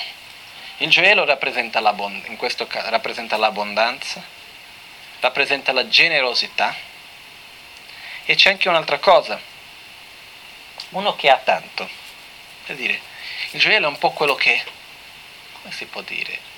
E non, e non intendo dire il gioiello come qualcosa di prezioso, ciò che è prezioso e sa di essere prezioso non ha bisogno, problema di essere con altri. Il gioiello non ha problema di essere, di sentirsi superiore o inferiore a qualcuno. Cioè, quindi questo aspetto rappresenta anche la umiltà, la umiltà non come senso di inferiorità, ma come la capacità di non paragonarsi con gli altri, di non sentirsi né superiore a nessuno né inferiore a nessuno, io sono quel che sono.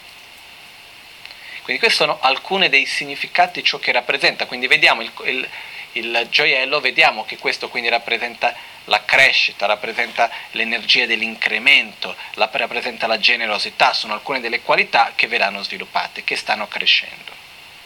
Al cuore, poi dopo sviluppiamo un Vajra blu quindi il Vajra, come questo simbolo qui, al nostro cuore di color blu. Tutto questo sopra il fior di lotto, ah, ricordiamoci, il fior di lotto c'è sempre. Quindi sopra il fiore di lotto la sillaba seme si trasforma in questo oggetto che rimane sempre con la stessa vibrazione e segnato da quella stessa sillaba seme. Il Vajra ha tanti significati e veramente possiamo passare delle ore qua a parlare del Vajra.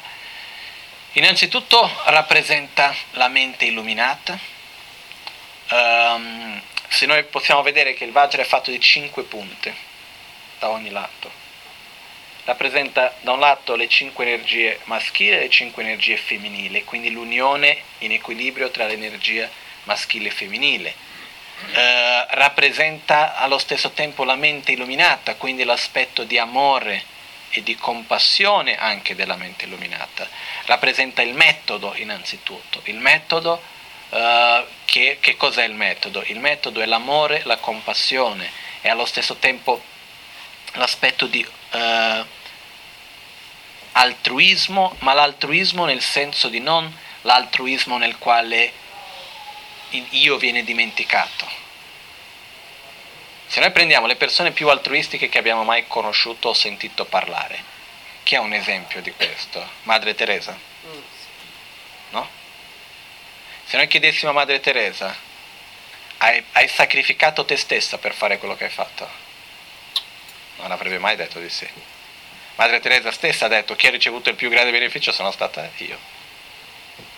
Quindi quando uno sviluppa un vero altruismo, non va contro se stesso. Dare agli altri vuol dire dare a se stesso, dare a se stesso vuol dire dare agli altri, non c'è più differenza tra sé e gli altri. Questo è un altro significato che c'è del Dorce anche. Quindi eh, rappresenta anche questo aspetto di, eh, è come se vuol dire di essere inseparabile dalla nostra vera natura. Questo è un altro significato del Dorje anche. Comunque, quando cresce, nasce questo Dorje blu al nostro cuore, che in tibetano si dice Dorje, in sanscrito si dice Vajra, che poi in alcuni testi, se magari avete già sentito dire con un mantra Benza, Benza è, Benza è il modo che i tibetani dicono Vajra, perché non riescono a dire la V i tibetani sono incapaci di dire la V. Perciò il modo come è scritto Vajra in, in sanscrito nella fonetica, i tibetani, il modo di leggere la fonetica del sanscrito di Vajra dicono Benza. Uh, perché il già viene letto come già, uh, perciò Comunque, Vajra finisce Benza, perciò ovunque ci sia Benza si può anche leggere come Vajra. Tutti i mantra e così via dove ci sia, il, dove ci sia Benza si può anche leggere come Vajra. Questo per dire che magari uno legge scritto lo stesso mantra da una parte con Vajra, da un'altra parte con Benza e dice qual è giusto, qual è sbagliato, tutti e due vanno bene. Um, però se uno vuole essere più preciso sul sanscrito è più corretto Vajra per dire Om Vajrasattva Samaya Manupalaya, Om Benza Sattva Samaya Manupalaya. Per esempio, in, spesso in tibetano si dice Om Benza Satto, non Sattva. E anche qua è un'altra cosa di fonetica, no? Eh, per dire, la, sì, veramente la fonetica tibetana del sanscrito non è tra le migliori.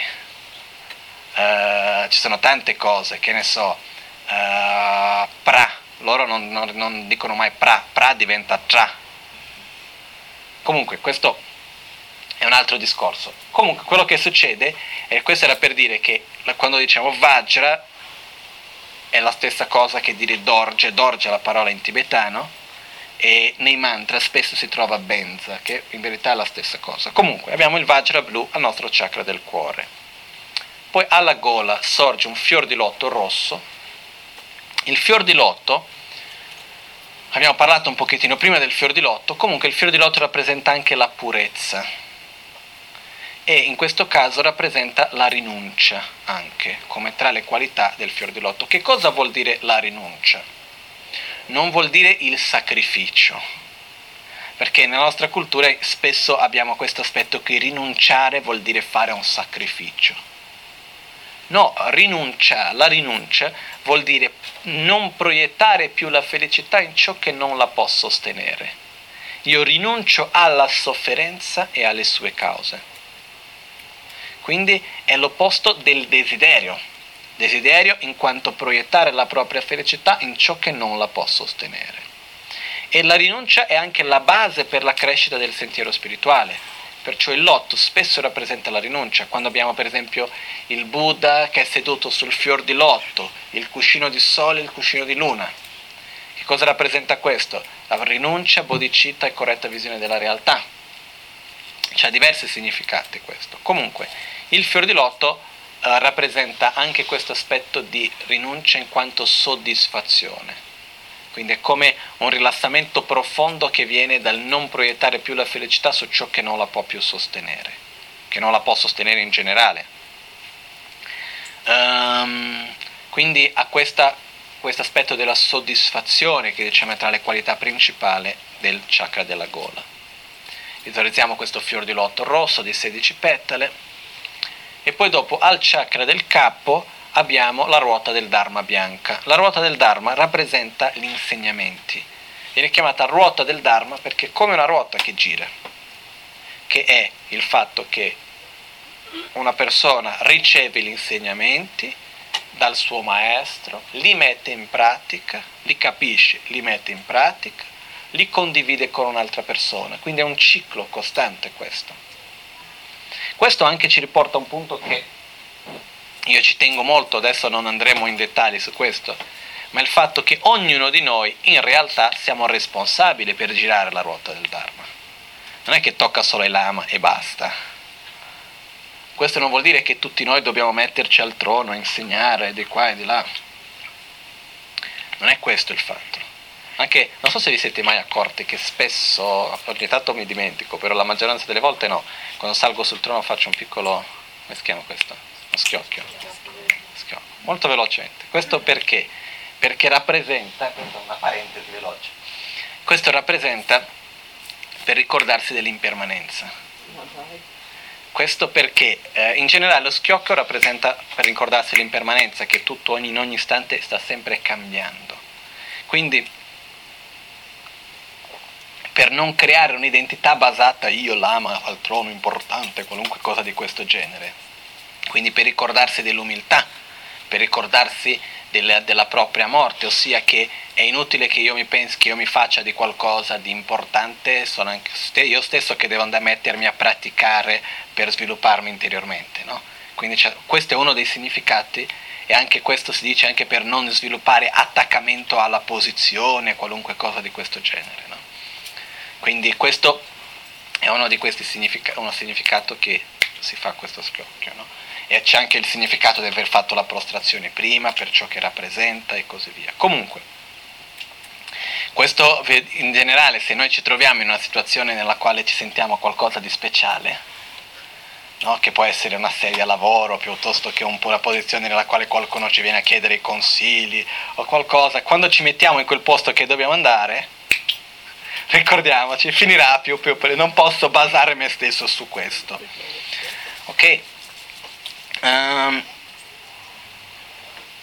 quindi abbiamo al chakra del capo la ruota del Dharma, che rappresenta quindi questo aspetto degli insegnamenti. Qual è l'aspetto? Che cosa vuol dire gli insegnamenti del Dharma in questo contesto? È la saggezza che aiuta a eliminare l'ignoranza. L'insegnamento che cos'è? È un aspetto di saggezza che viene trasmesso a me e che mi aiuta a vedere meglio ciò che non vedevo prima. Quindi ah, è come una luce che mi viene data che riflette in me stesso e toglie l'oscurità che c'è dentro di me. Quindi ricevo gli insegnamenti che sono proprio il risultato della saggezza di Buddha stesso, che io prendo in me, che riflette in me, perché se, rice- se gli insegnamenti avvengono in me, però non riflettono, non serve a nulla. Devono riflettere, devono battere, poi dopo dobbiamo agire a seconda di quegli insegnamenti, dobbiamo metterli in pratica. Quindi è come il riflesso che avviene. E quel riflesso fa in modo che possiamo eliminare qualunque aspetto di oscurità che c'è dentro di noi. Quindi questo è anche il significato di questo girare la ruota del Dharma. Poi quella luce che si è riflessa in me, che ha eliminato la mia oscurità, può riflettere, posso dare a qualcun altro che va a riflettere sull'altro, in questo modo si crea questo ciclo che è molto importante. Quindi la responsabilità in generale di tutti noi, nel momento che noi impariamo qualcosa che è di beneficio per noi, è di nostro dovere condividere con gli altri. E per questo non dobbiamo sentirci superiori o qualcosa di speciale, è semplicemente il fatto di ho ricevuto, ho imparato, è il mio dovere condividere. Per questo che per me la parola più bella, secondo me, più giusta in relazione agli insegnamenti di, di Dharma, più che dare gli insegnamenti, è condividere gli insegnamenti. Perché condividere vuol dire prendere qualcosa che io ho ricevuto e che ho, ma che non, non, che non, che non appartiene unicamente a me, che è anche giusto che venga dato agli altri. Però non sono io che ho qualcosa che vedo a voi e punto e basta, no, sto condividendo perché anch'io sono nello stesso sentiero, nello stesso percorso. No? Perciò la ruota del Dharma che rappresenta anche questo aspetto della saggezza degli insegnamenti di Buddha. Quindi ha come caratteristica la saggezza vera e propria che va a eliminare l'oscurità della ignoranza. Okay? Quando facciamo questi, facciamo i mudra dei cinque Dhyani Buddha. Quali sono i mudra? E qualcuno può anche chiedere, ma perché mudra? Non posso fare la pratica tutto in silenzio? Sì, potendo può anche farlo. Però osserviamo una semplice cosa. Abbiamo già visto questo nella seconda o nella prima lezione comunque. No, chi si ricorda quando comunque. Uh, è il fatto che facciamo questo gesto. No? Mentre lo facciamo, riusciamo a pensare io non te lo voglio dare. Non viene spontaneo, no? È un po' È come se ci fossimo andando contro noi stessi. O se io faccio così, no, questo è per te. Non funziona. Ti voglio tanto bene. No, no, no, no, no. Come vediamo spesso, gente che dice una cosa ma agisce all'opposto. Che cos'è che parla di più? Questo gesto o la parola? Gesto. Quando io a me stesso faccio questo gesto, che cosa sto, che cosa sto dicendo con questo gesto? Che sto buttando qualcosa fuori. No? Non può, prendo tutto per me.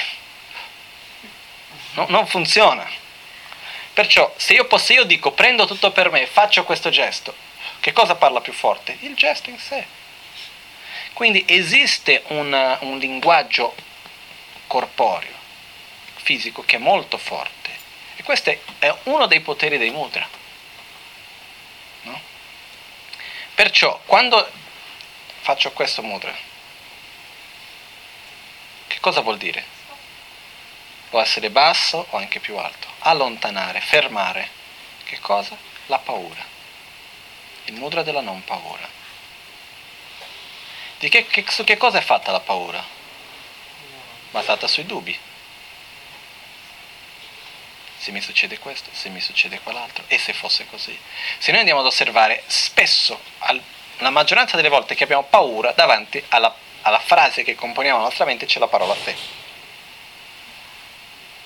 Cerchiamo di togliere il se dalla paura, anche la paura stessa quasi svanisce. Perché se io sono sicuro di qualcosa, non è neanche più tanto paura a quel punto Perciò quello che succede in questo caso è il fatto che questo mudra è proprio allontanare qualunque dubbio, allontanare la paura.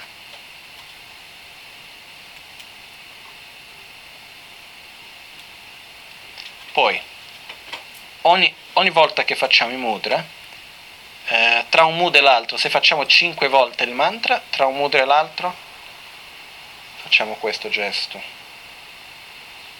Che cosa ci passa questo? L'equilibrio. Mano destra energia maschile, mano de- sinistra energia femminile, al centro, equilibrato. C'ha tanti significati questo mudra. Rappresenta l'unione di beatitudine e vacuità, l'unione di metodo e saggezza, l'equilibrio tra il maschile e il femminile. Ci sono tanti significati in unire le due mani insieme. Perciò ogni volta che facciamo così, riportiamo la nostra energia al centro. Secondo mudra, il mudra della generosità. È abbastanza chiaro, no? Mudra di dare. Si vediamo molto bello quando si fa il mudra, il mudra parte dal cuore, poi si apre, perché anche il fatto di dare si apre dal petto, no? Perciò io poi abbiamo il mudra della stabilità interiore.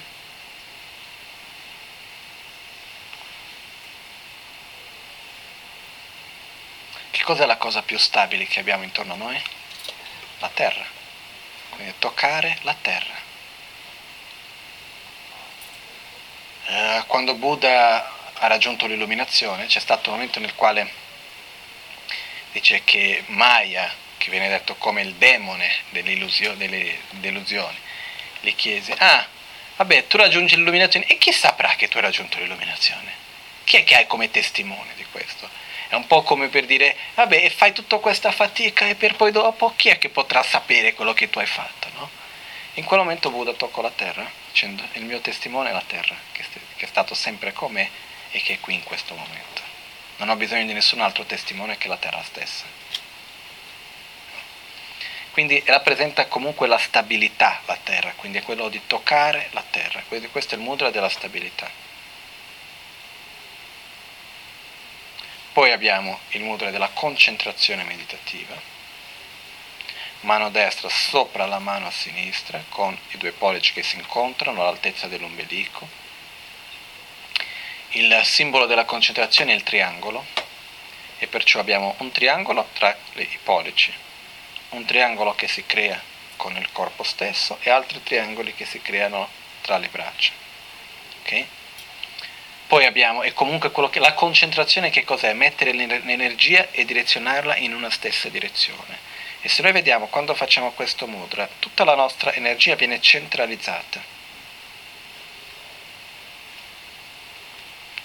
Poi abbiamo il mudra della saggezza, che è questo, che rappresenta come una ruota, no? che la Magancia un po' scherzata dice il mudra dell'ok, che va tutto bene, perché quando c'è saggezza non c'è più problema. No?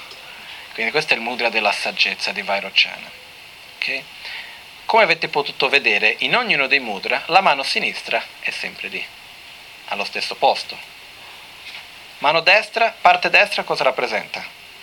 Energia maschile, metodo mano sinistra, energia femminile, saggezza. Quindi la mano sinistra che rimane sempre lì rappresenta che in ognuna di queste azioni la non paura, la generosità, la stabilità, la concentrazione meditativa e la saggezza, in ognuno di questi momenti non siamo mai separati dalla concentrazione univoca sull'unione di beatitudine e vacuità. Ossia sulla saggezza, non siamo mai staccati dalla saggezza. Le altre azioni fanno parte del metodo, quindi togliere la paura, dare, creare stabilità, eccetera, eccetera, però questo va sempre unito con la saggezza, che è rappresentato nella nostra mano sinistra. Ok? Quindi a questo punto generiamo i simboli. Quindi facciamo Rile Nacho Dorje Janguri, Chamle Norvo Serpo Cham, Hung le dorje ngompo hung, a le pema marpo a, om le corlo carpo om. Finito questo, andiamo alla parte facendo gli stessi mudra a generare i Dhyani Buddha. Che cosa sono i Dhyani Buddha? Prima di tutto. Sono la rappresentazione, la personificazione, la, la, il simbolo delle nostre cinque aggregati o dell'energia dei cinque chakra sviluppate al loro massimo potenziale. Cosa sono i cinque aggregati? Cinque aggregati abbiamo l'aggregato della forma, che è il corpo, poi gli altri quattro aggregati che compongono la mente, aggregato delle sensazioni, discernimento, fattori composizionali che è un po' la nostra personalità, e l'aggregato della coscienza, che è il continuum mentale. Ok? Questi sono i cinque aggregati. I cinque Dhyani Buddha rappresentano i cinque aggregati nella forma pura. Quindi abbiamo Vairocana al chakra del capo che rappresenta l'aggregato della forma puro. Poi dopo abbiamo il, al chakra della gola abbiamo Amitabha che rappresenta l'aggregato della, del discernimento. Poi abbiamo al cuore Akshobhya rappresenta l'aggregato della coscienza, all'ombelico Ratnasambhava che rappresenta eh, l'aggregato delle sensazioni e al chakra segreto Amoghasiddhi che rappresenta l'aggregato dei fattori composizionali. Quindi quello che succede è che queste cinque energie rappresentano anche allo stesso tempo quelli che vengono chiamate le cinque saggezze.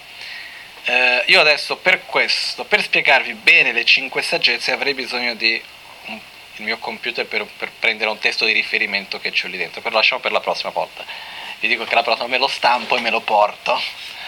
Uh, che le cinque saggezze che cosa sono? Vengono chiamate la saggezza come lo specchio di Vairocana, la saggezza del discernimento di Amitabha, la, la saggezza uh, del Dharmadatta, che è dell'essenza dei fenomeni di Akshobhya, la saggezza dell'equanimità di Ratnasambhava e la saggezza del potere di realizzazione di eh, Amoghasiddhi.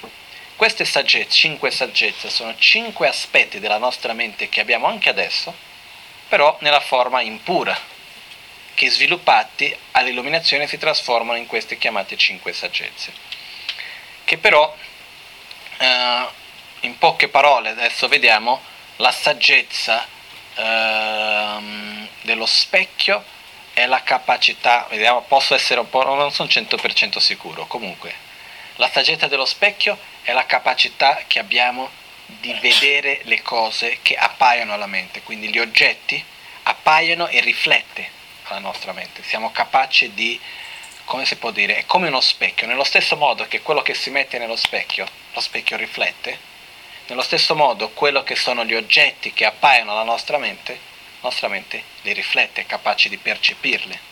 Quindi questo aspetto della mente viene chiamato la saggezza come lo specchio. Poi abbiamo eh, la saggezza del discernimento, che in questo momento è il discernimento stesso. È la mente, l'aspetto della mente che è capace di dire questo è un bicchiere e quello è un fiore.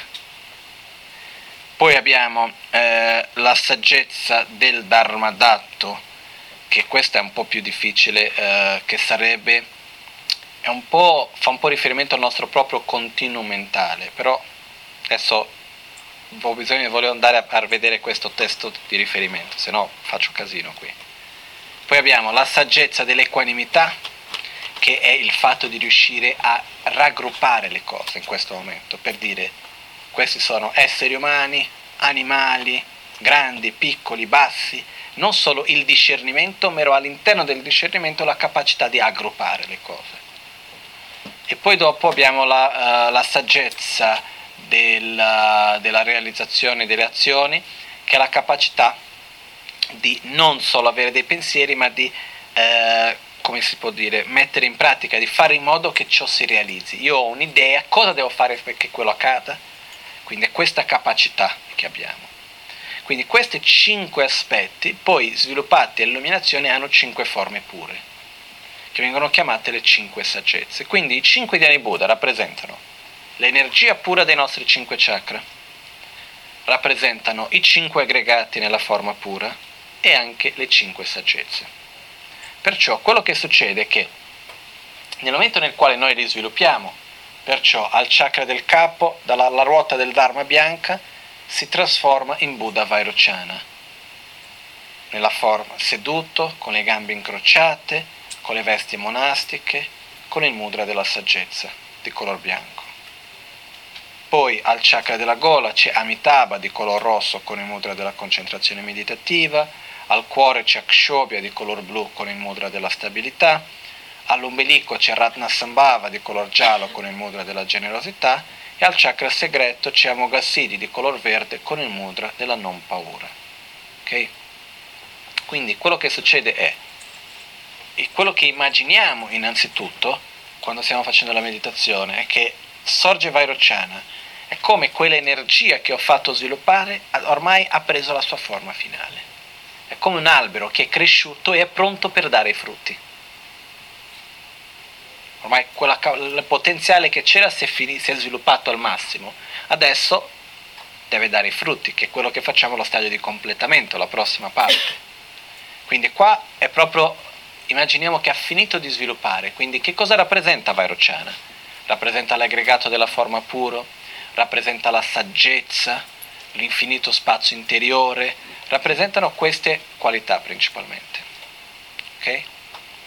Poi abbiamo alla gola Amitabha. Amitabha cosa rappresenta? Uh, no, sto cercando di vedere la traduzione nome, dei, dei nomi dei cinque Dhyani Buddha. Nam, eh, Vairochana, che in tibetano si dice Namnan o Nampar Nanze, eh, la traduzione letteraria di Nampar Nanze vuol dire l'apparire delle apparenze. Nanwa vuol dire eh, apparenza ma nel senso di ciò che appare per noi. Eh, ze vuol dire azione come l'apparenza che appare. Eh, nampa vuol dire anche questo apparenza, quindi sono due. Uno è l'apparenza e l'altro è l'apparire. Quindi eh, Vairocciana che fa riferimento alla saggezza rappresenta questo proprio fatto di il proprio nome stesso già dice l'apparire delle apparenze, che vuol dire i fenomeni che cosa sono? Delle apparenze alla mente. Non esistono indipendentemente dal modo come io percepisco queste apparenze. Questo non vuol dire che la realtà esterna non esista, però nulla esiste indipendentemente dalla mia propria imputazione, del modo come io percepisco queste apparenze. Quindi l'apparire delle apparenze vuol dire come apparenze sono gli oggetti, l'apparire delle apparenze è l'imputazione che vado a dare, potremmo spiegare anche in questo modo. Poi Amitabha, Öpame, vuol dire luce infinita. Ö vuol dire luce, Paktumeba vuol dire che non ha fine, quindi infinita. Il significato di Amitabha, del, del nome, è luce infinita. Amitabha di color rosso con il mudra della concentrazione che rappresenta quindi a questo punto la soddisfazione, la concentrazione, rappresenta anche la, l'aggregato del discernimento.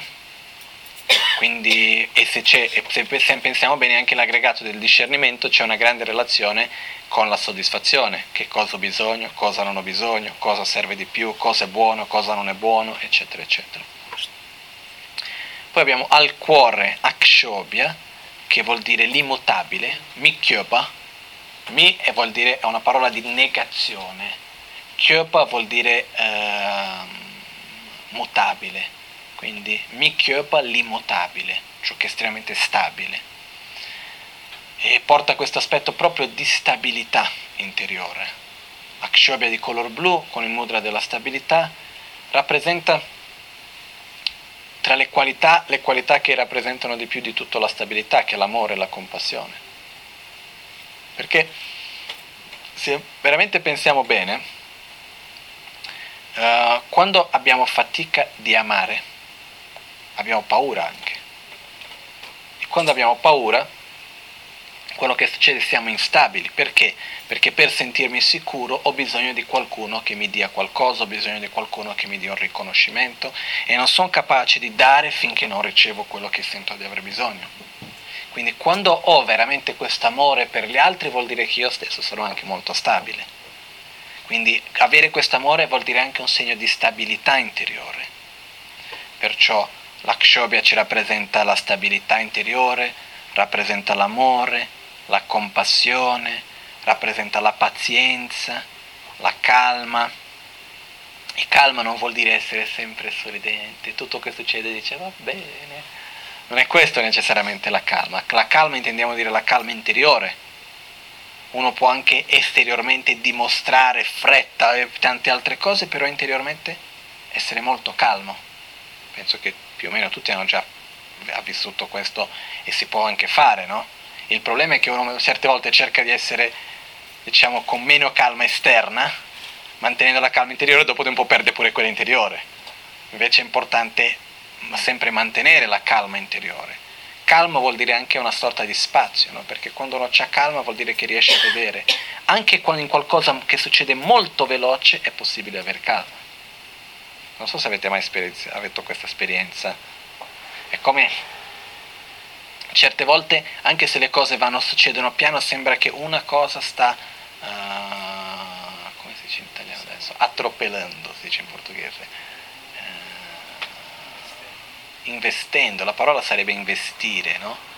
Però non si dice in italiano, non funziona tanto bene, come se una cosa stesse investendo, stesse travolgendo l'altra. E non c'è spazio per una e l'altra, una neanche finita, appare già l'altra quindi non non, uno non riesce a tenere la calma perché non, una cosa prende subito l'altra. Mentre quando c'è la calma interiore ogni cosa è nel suo tempo e ogni cosa ha il suo giusto spazio, anche se succede molto veloce una dopo l'altra. No? Per dire, eh, un musicista quando sta suonando un pezzo molto difficile che deve suonare molto veloce, è calmo. Anche se molto veloce ogni nota è lì li percepisce una dopo l'altra, una non va a travolgere l'altra. No? Quindi questo aspetto di stabilità e di questa calma interiore che fa riferimento ad Akshobhya. Poi all'ombelico abbiamo Ratna Sambhava di color giallo con il mudra della generosità, Rinchen Rinchen in tibetano, o Rinchun, o Rinchen che vuol dire Rinchen vuol dire ciò che è prezioso, di grande preziosità. Jun vuol dire provenienza, né luogo. Quindi il luogo da dove proviene ciò che è prezioso. Che cos'è questa? La generosità stessa. Quindi rappresenta la generosità. Ratna Sambhava. Ratna vuol dire gioiello, vuol dire prezioso. Sambhava probabilmente vuol dire luogo da dove proviene, perché in tibetano la traduzione del sanscrito, no? Quindi Ratna Sambhava Rinchen o Rinchun vuol dire il lo, lì da dove proviene ciò che c'è di più prezioso. Ratna Sambhava giallo con il mudra della generosità che rappresenta quindi il, l'aggregato della, delle sensazioni, rappresenta allo stesso tempo anche il, la saggezza dell'equanimità, rappresenta il, la generosità, l'umiltà. No? E anche questo perché se noi pensiamo a questa umiltà, e secondo me è un concetto molto importante per noi, perché spesso quando parliamo di umiltà pensiamo in senso di inferiorità. Chi è una persona umile? Arriva uno, si mette nell'angolino lì, non parla con nessuno, qualunque cosa gli dicono di fare, sì, sì, sì, sì, va bene. Anche se non li vuole, anche se non gli fa piacere, perché si sente il più inferiore di tutti. Si va a attribuire la caratteristica a quella persona, una persona umile. No, una persona che si sente inferiore agli altri. No? Invece, essere umile vuol dire non paragonarsi con gli altri, non sentirsi né inferiore né superiore sono quel che sono, ho le mie qualità, ho i miei difetti, tu hai i tuoi, sai tu quelli che sono i tuoi, non li posso dire io. Non, non, non mi metto a giudicare, a, a giudicare l'altro e a paragonarmi con l'altro. Quello che io posso vedere come un difetto magari non è quello che io vedo. Siete mai stati giudicati in modo sbagliato dagli altri? Mai capitato? Magari una volta, dai. Di sicuro. Quindi come possiamo noi pensare di giudicare gli altri in modo se- giusto se abbiamo visto che tante volte anche gli altri ci hanno giudicato a noi in modo sbagliato? No? Quindi da questo anche, per dire una cosa che noi vediamo come qualità, l'altro non vede come qualità e così via. Perciò non sappiamo, non, non, non abbiamo le basi per veramente paragonarci con gli altri in un modo sicuro. È mai venuto, ah io vorrei avere la vita che quell'altro lì ha. Ma siete sicuri? Avete mai veramente visto qual è la vita dell'altro? Quindi il non paragonarsi con l'altro è molto importante. Guardare se stesso, dire io ho quello che ho, sono quello che sono. Quando c'è umiltà, uno sta bene dove viene messo. ovunque va, sta bene. Non ha questi problemi. Dove vado, come faccio? Ah, guarda quello, come mi guarda, cosa pensa di me. Io ti ho detto questo, mi hai risposto in quel modo, chi sei tu per dirmi questa cosa? Molto, eh, ma è molto importante quando si parla dell'umiltà non aggrapparci a degli idealismi che poi andiamo a creare sulla nostra propria identità, quindi io sono questo, io sono quell'altro, io sono bello, io sono bravo, io ho questo, io ho quell'altro. Perché più abbiamo di queste arroganze, più, dobbiamo, più soffriamo. Perché spesso succederà che ci sarà qualcuno che... Io questa cosa una volta l'ho capita quando ero in India, mi ricordo il momento proprio e quando c'è stata la cerimonia di intronamento, che vuol dire quando un lama è riconosciuto come la reincarnazione di un maestro e così via, eh, viene fatta una cerimonia ufficiale, nella quale si fa un'offerta per tutti i monaci, questo lama, bambino, non bambino, l'età che sia, viene messo sul trono, eccetera, eccetera. No? E io alla prima volta mi sono sentito malissimo. Chi sono io? Per essere qua, su questo trono alto, c'erano, non so, una ventina di troni. Io ero in quello centrale più alto di tutti, a fianco c'era la Maganchen più basso, tutti gli altri troni più bassi, c'erano tutti gli abatti dei monasteri, uh, tutti i maestri più importanti, tutti lì sotto. Io a guardare dico, eh, che faccio qui? No? Che in verità è un modo per dare la responsabilità, quella è una cerimonia che rappresenta la responsabilità che viene passata. 12. No? Ed era un momento nel quale viene passata questa responsabilità. Però in questo periodo, diciamo, è durata un po' di più del solito questa cerimonia di intronamento, perché con la Magancia abbiamo fatto le offerte delle statue di Buddha Maitreya e monastero, una cosa molto grande comunque.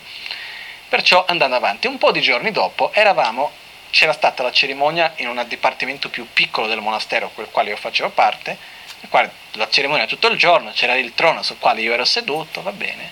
Arriva la fine della serata c'era un momento nel quale non c'era più la cerimonia, però c'era il momento della cena, che si portava per tutti da mangiare lì. Io sono arrivato lì dove mi siedo, dove sarebbe il mio posto quel giorno? Sul trono. Prima vado a mettermi lì sul trono e vedo che da qualche parte c'è un certo piacere, no? Sono sul trono. Però subito dopo ho detto, ma dove sto andando? Questo non vuole... Ho detto, no, no, sbagliato perché ho visto che mettendomi lì cominciava a venire già la sofferenza. Cosa pensano di me? Quello mi rispetta, quello mi dice di sì, quello guarda come...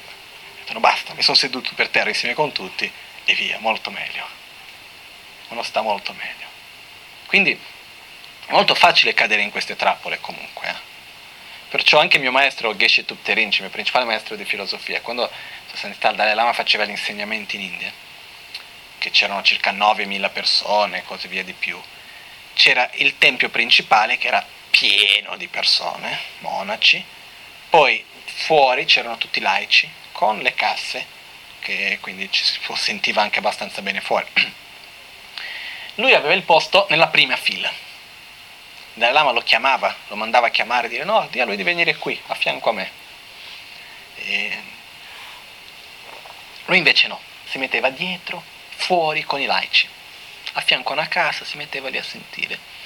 E io gli ho detto che ce l'ha, ma perché fai così? Aveva una certa intimità, perché i tibetani non si permetterebbero mai di chiedere una cosa così al proprio maestro. Io un po' stile un po' occidentale, ogni tanto andavo lì, gli chiedevo le cose, ho detto, ma che ce l'ha? Ma perché che deve stare lì fuori? Perché non ti metti lì davanti che magari ricevi il tè che è ancora caldo, sei lì proprio davanti al Dalai Lama, stai meglio lì, no? Sei più comodo, eccetera, eccetera. Lui mi rispose, più basso sei, meno male ti fai quando cadi. Ha detto, se vado lì, sono nel posto più alto, sto lì a guardare come gli altri mi vedono, chi è seduto dove, chi è sopra di me, chi è sotto di me, chi è lì, chi è di là, e invece di tenere la mia mente concentrata agli insegnamenti, sto a, fa- a aumentare il mio proprio ego. No, non ci vado, sono seduto dietro. Quindi queste sono state grandi lezioni anche per me, però è molto facile cadere in questa trappola. No? Comunque, questo, l'umiltà è il fatto di sentirsi bene a suo agio ovunque io mi trovo. Sono in alto, sono in alto, però non mi sento superiore a nessuno. Sono in basso. Basso, ma a quel punto non esiste più l'alto e il basso, perché sono tutti relativi. Però il fatto di non dover paragonarsi con gli altri. Questo rappresenta la generosità, perché per poter dare devo sentirmi anche sicuro in questo senso. Quando io do qualcosa a qualcun altro, non posso sentire che sto perdendo qualcosa. Se io ti devo donare, deve essere gioioso. Questo è importante, la generosità è un atto gioioso, non è un atto di sacrificio. Oh, che fa male quasi. Deve essere qualcosa che io ti do e mi fa gioia di dare. Poi, va bene, il Bodhisattva Charavatara dice che anche, fa, anche col dolore dare è sempre generosità.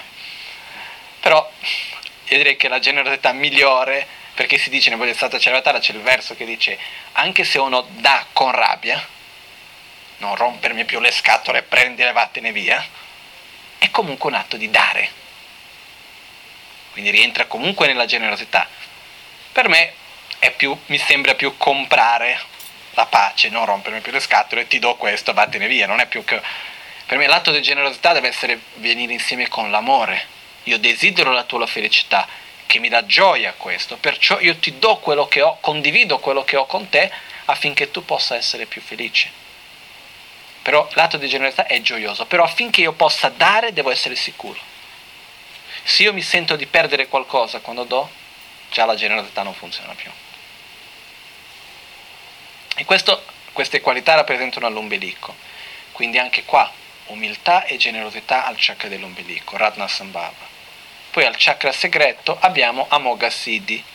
Amoghasiddhi che viene Tunyodrupa, Tundrup che vuol dire, Tun vuol dire significati, significato.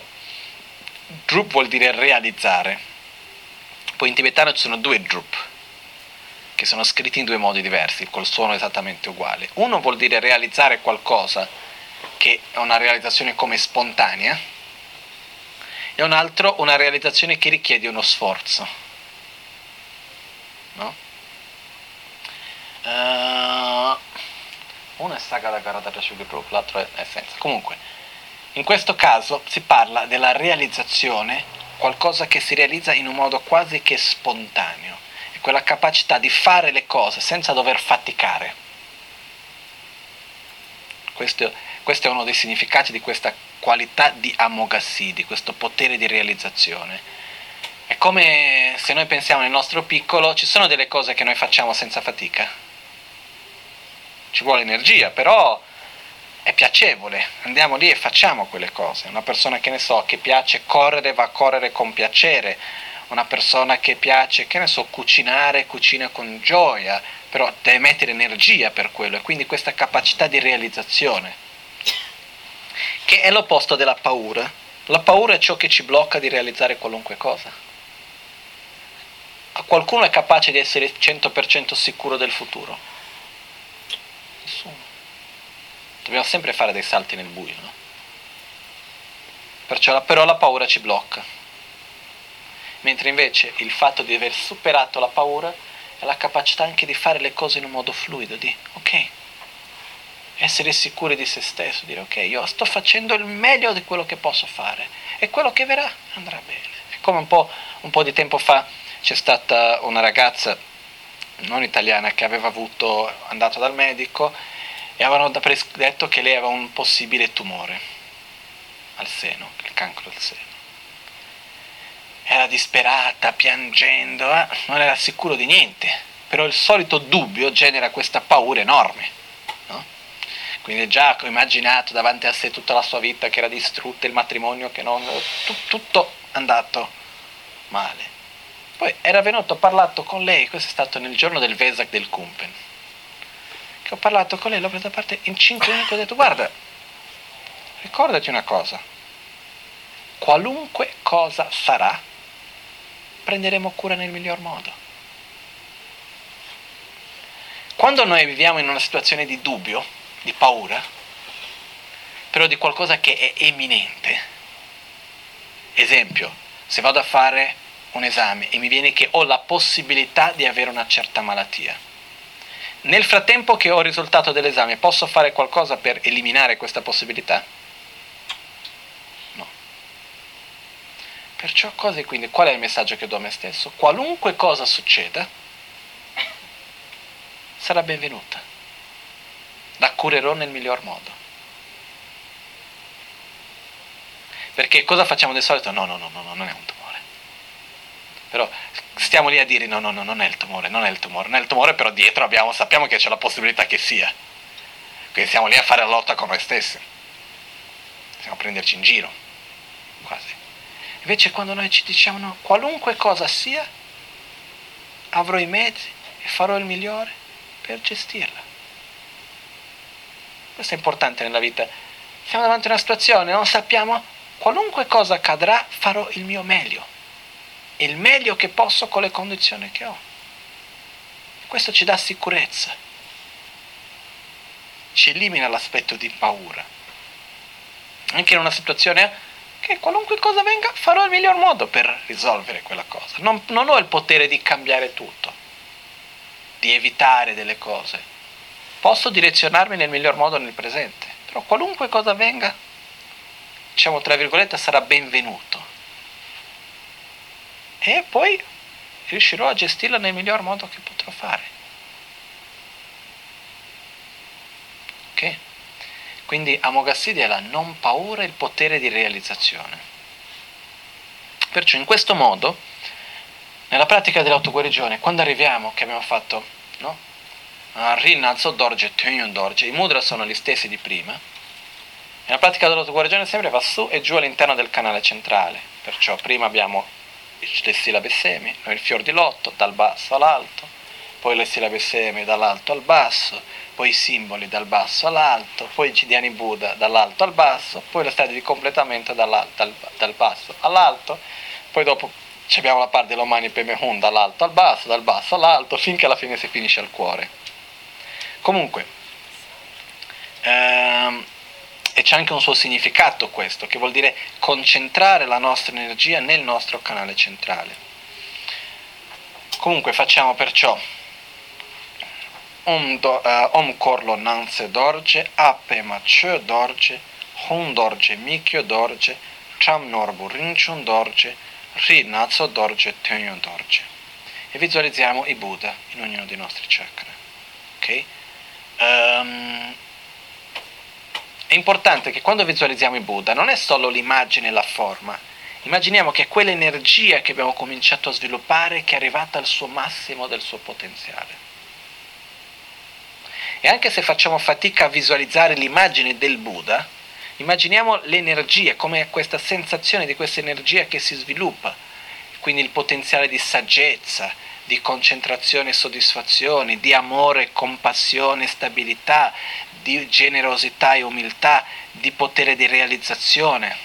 Quindi è proprio questa energia che abbiamo, questo potenziale che cresce e si sviluppa al massimo del suo potenziale dentro di noi, in ognuno dei chakra. In quale forma? Nella forma dei cinque Dhyani Buddha. Ok? Sì. Dobbiamo essere coscienti dell'aggregato? Dobbiamo pensare alla forma? No, non necessariamente, nel senso che eh, per capire meglio il significato dei cinque aggregati, andremo a vedere questo quando parleremo dell'iniziazione del maestro Vajra. A quel punto capiremo meglio. Però è importante, quando si parla dei cinque aggregati, pensare che è, sono tutti gli aspetti del corpo e la mente che si manifestano in una forma pura. Ok? Quindi... Um, in questo modo finiamo quello che viene chiamato lo stadio di generazione. Perciò abbiamo finito questa parte e nello stadio di generazione esistono, è molto importante l'aspetto anche proprio di sviluppare la concentrazione. Perché che si fanno tutte le visualizzazioni? Perché è un modo per aiutarci a sviluppare la concentrazione. Ok? Che ore sono? Abbiamo passato già un po' da un pochettino. Ok, spiego nella prossima lezione c'è una, una pratica che non era nel programma, voglio spiegare, però che viene chiamata la linea sul naso, che fa parte dello stadio di generazione, si può anche fare all'interno dell'autoguarigione, non d'obbligo, però si può fare che è per sviluppare la concentrazione. Perché quello che accade è molto più facile concentrarsi con delle forme che concentrarsi senza forma. E poi dopo nello stadio di completamento deve, la concentrazione è tutta senza forma.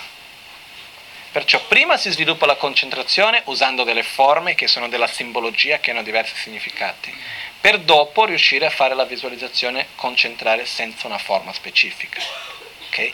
Per questo che è importante la visualizzazione. Si dice che la, la, il secondo livello di realizzazione dello stadio di generazione è quando si riesce a visualizzare tutto il mandala, in questo caso i cinque Dhyani Buddha, io stesso come la divinità e i cinque Dhyani Buddha, in tutti i suoi dettagli, ogni petala del fior di lotto, il Buddha seduto, i dettagli del, del, del, del vestito, la mano con cinque dita in ogni mano, il volto, gli occhi, il naso, arrivando al punto nel quale si riesce a visualizzare il bianco degli occhi. Quando si riesce a mantenere questa visualizzazione su tutti i cinque Dhyani Buddha, perfettamente, senza torpore mentale o agitazione mentale, per circa due ore, si realizza il secondo stadio di realizzazione dello stadio di generazione. Quindi questo è per dire, uno può dire, ah, ma come tanto? Invece è un, un qualcosa di graduale, piano piano. Perciò dico questo per l'importanza della visualizzazione, perché questa ci aiuta a concentrare la mente. All'inizio abbiamo bisogno di qualcosa, delle immagini, delle forme per concentrare la nostra mente. Cercare subito di concentrare la mente in qualcosa di astratto è molto difficile.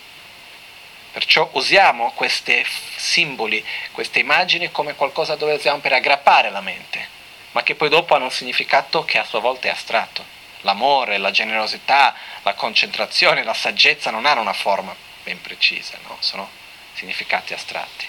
Ok? Quindi io direi per oggi facciamo le dediche finali. Solo un'ultima domanda. Sì. Siccome ci possono essere dei momenti durante la giornata che hanno un po' di tempo, mm-hmm. quindi non è, però magari sei al lavoro, cioè non è che poi fa tutta... E se cioè, posso fare il mudra, eh, rotante, poi questo di apertura a vari sì. chakra, sì, lo puoi separata. Fare. No, no, no, lo puoi fare, lo puoi fare. Diciamo che c'è tutto un suo perché essere insieme alla pratica, però lo puoi fare, non c'è nessuna controindicazione, diciamo così. Ok? Chetsun lame kutse rabden chi namkar trinle cholchur gepa dang losan tempe drume sasum gi drove munsel tatu ne gyur chi. Nimo dele tsendele nime kunyan delek shin nyinsen takto delek pe kuncho sumge jingi lo. Kuncho sumge ngodrutso kuncho sumge trashisho all'alba o al tramonto di notte o durante il giorno possano i tre gioielli concederci le loro benedizioni, possano aiutarci ad ottenere tutte le realizzazioni e cospargere il sentiero della nostra vita con molti segni di buon auspicio. Grazie a tutti.